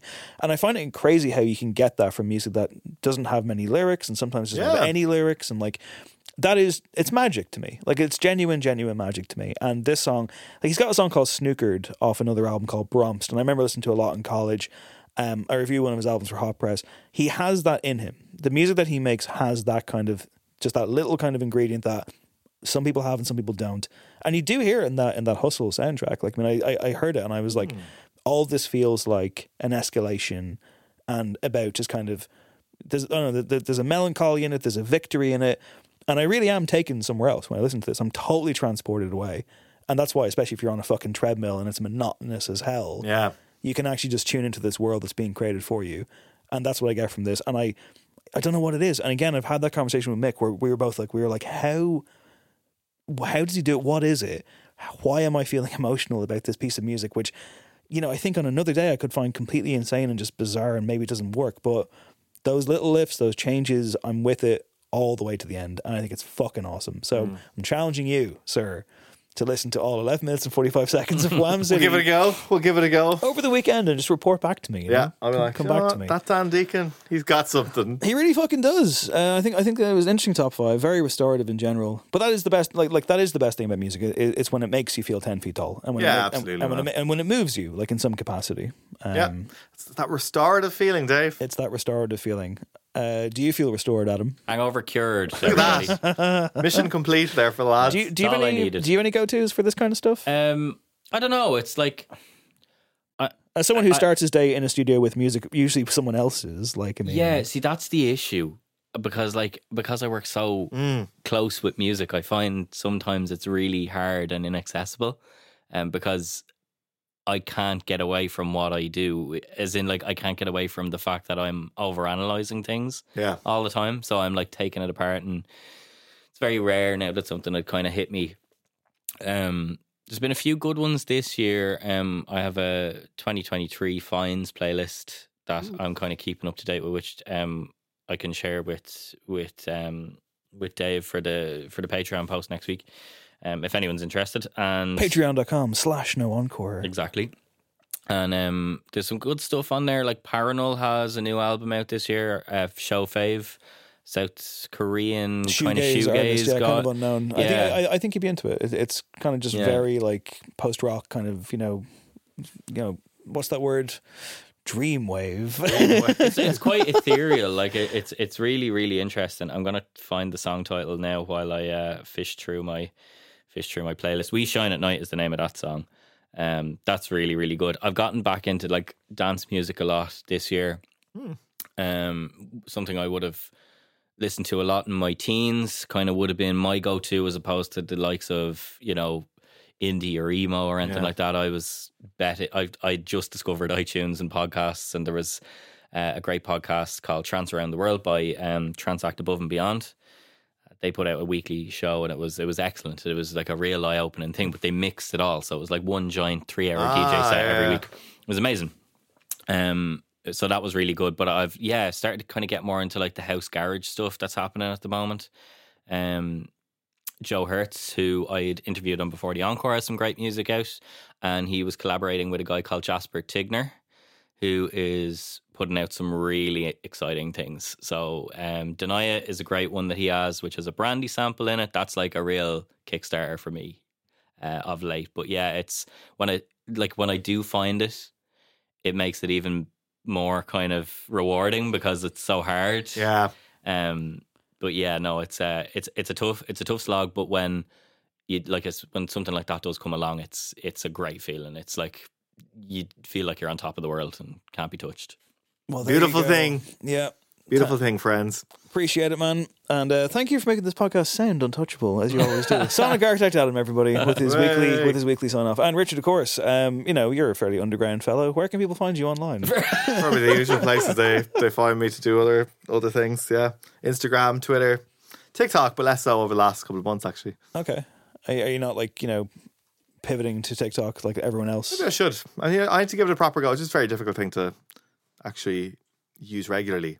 It's much it's much easier app to just scan through and, f- and flip through than actually create for. So I have a big admiration for the TikTok community. Massive, yeah. community. okay, uh, well, look, we wish you well on your uh, running career as it continues to take Listen, off. I have I have big plans for it. Yeah, Yeah. big plans. Not not nothing confirmed yet, but I'm looking to do stuff next year with it. Yeah. Okay. So let's see. Let's see where we go. Sounds like a marathon to me. well, thanks, Adam. What else? with, with all due respect, what else could it be? I don't know. It could be anything. I could be doing ultra marathons or like even doing a half marathon. There's many Getting different into things. professional wrestling, Who knows? yeah. Who One year at a knows? time, Richard. Exactly. It's all slowly, slowly. All right, listen, uh, we'll welcome you back soon, I hope. Hope so. Ladies and gentlemen, it's Richard Chambers. Uh, we'll throw in the sound of like crowds wah, cheering. wah, wah, wah. Okay, uh, that's been No Encore, everybody. If you like the show, tell a friend. Lots of good back episodes out there to check out as well, of all course. Oh my previous ones. Yep, they're all good. That's all you They're want. all in the archive somewhere. And They are. They're all there. There's no, we've got a playlist, the No Popcorn Now Showing playlist, which has all the old No Popcorn episodes yeah, on there. there's tons of stuff. And, it's just a uh, really good show, everybody. And also, uh, some listeners of the show might be excited to know that the new season of Before the Encore has begun production. This is so where Adam goes behind the scenes with industry people and talks to them about the making of music. Yes. So the ball is rolling, and um, I expect in maybe a month or so you might be getting new episodes of that. Yep. So And we'll continue along with our special guests every week in a top five. Hard act to follow, Richard. Appreciate it. I think impossible act to follow, I would say. Well, we'll see. We'll see. Raise your Best game. of luck, lads. Yeah, raise your game, next guest of the show. In the meantime, uh, thanks for coming in. Thanks, My guys. name is Dave Hanratty. This has been No Encore. There will be no encore, and we're back next week. Bye bye. Stay safe. Get out there. Get running. Bye bye.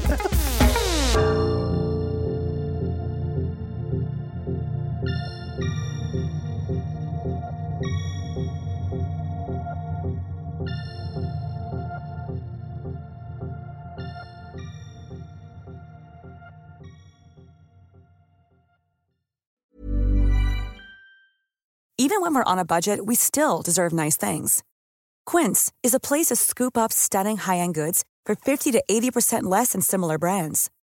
They have buttery soft cashmere sweaters starting at $50, luxurious Italian leather bags, and so much more. Plus, Quince only works with factories that use safe, ethical, and responsible manufacturing. Get the high-end goods you'll love without the high price tag with Quince. Go to quince.com/style slash style for free shipping and 365-day returns.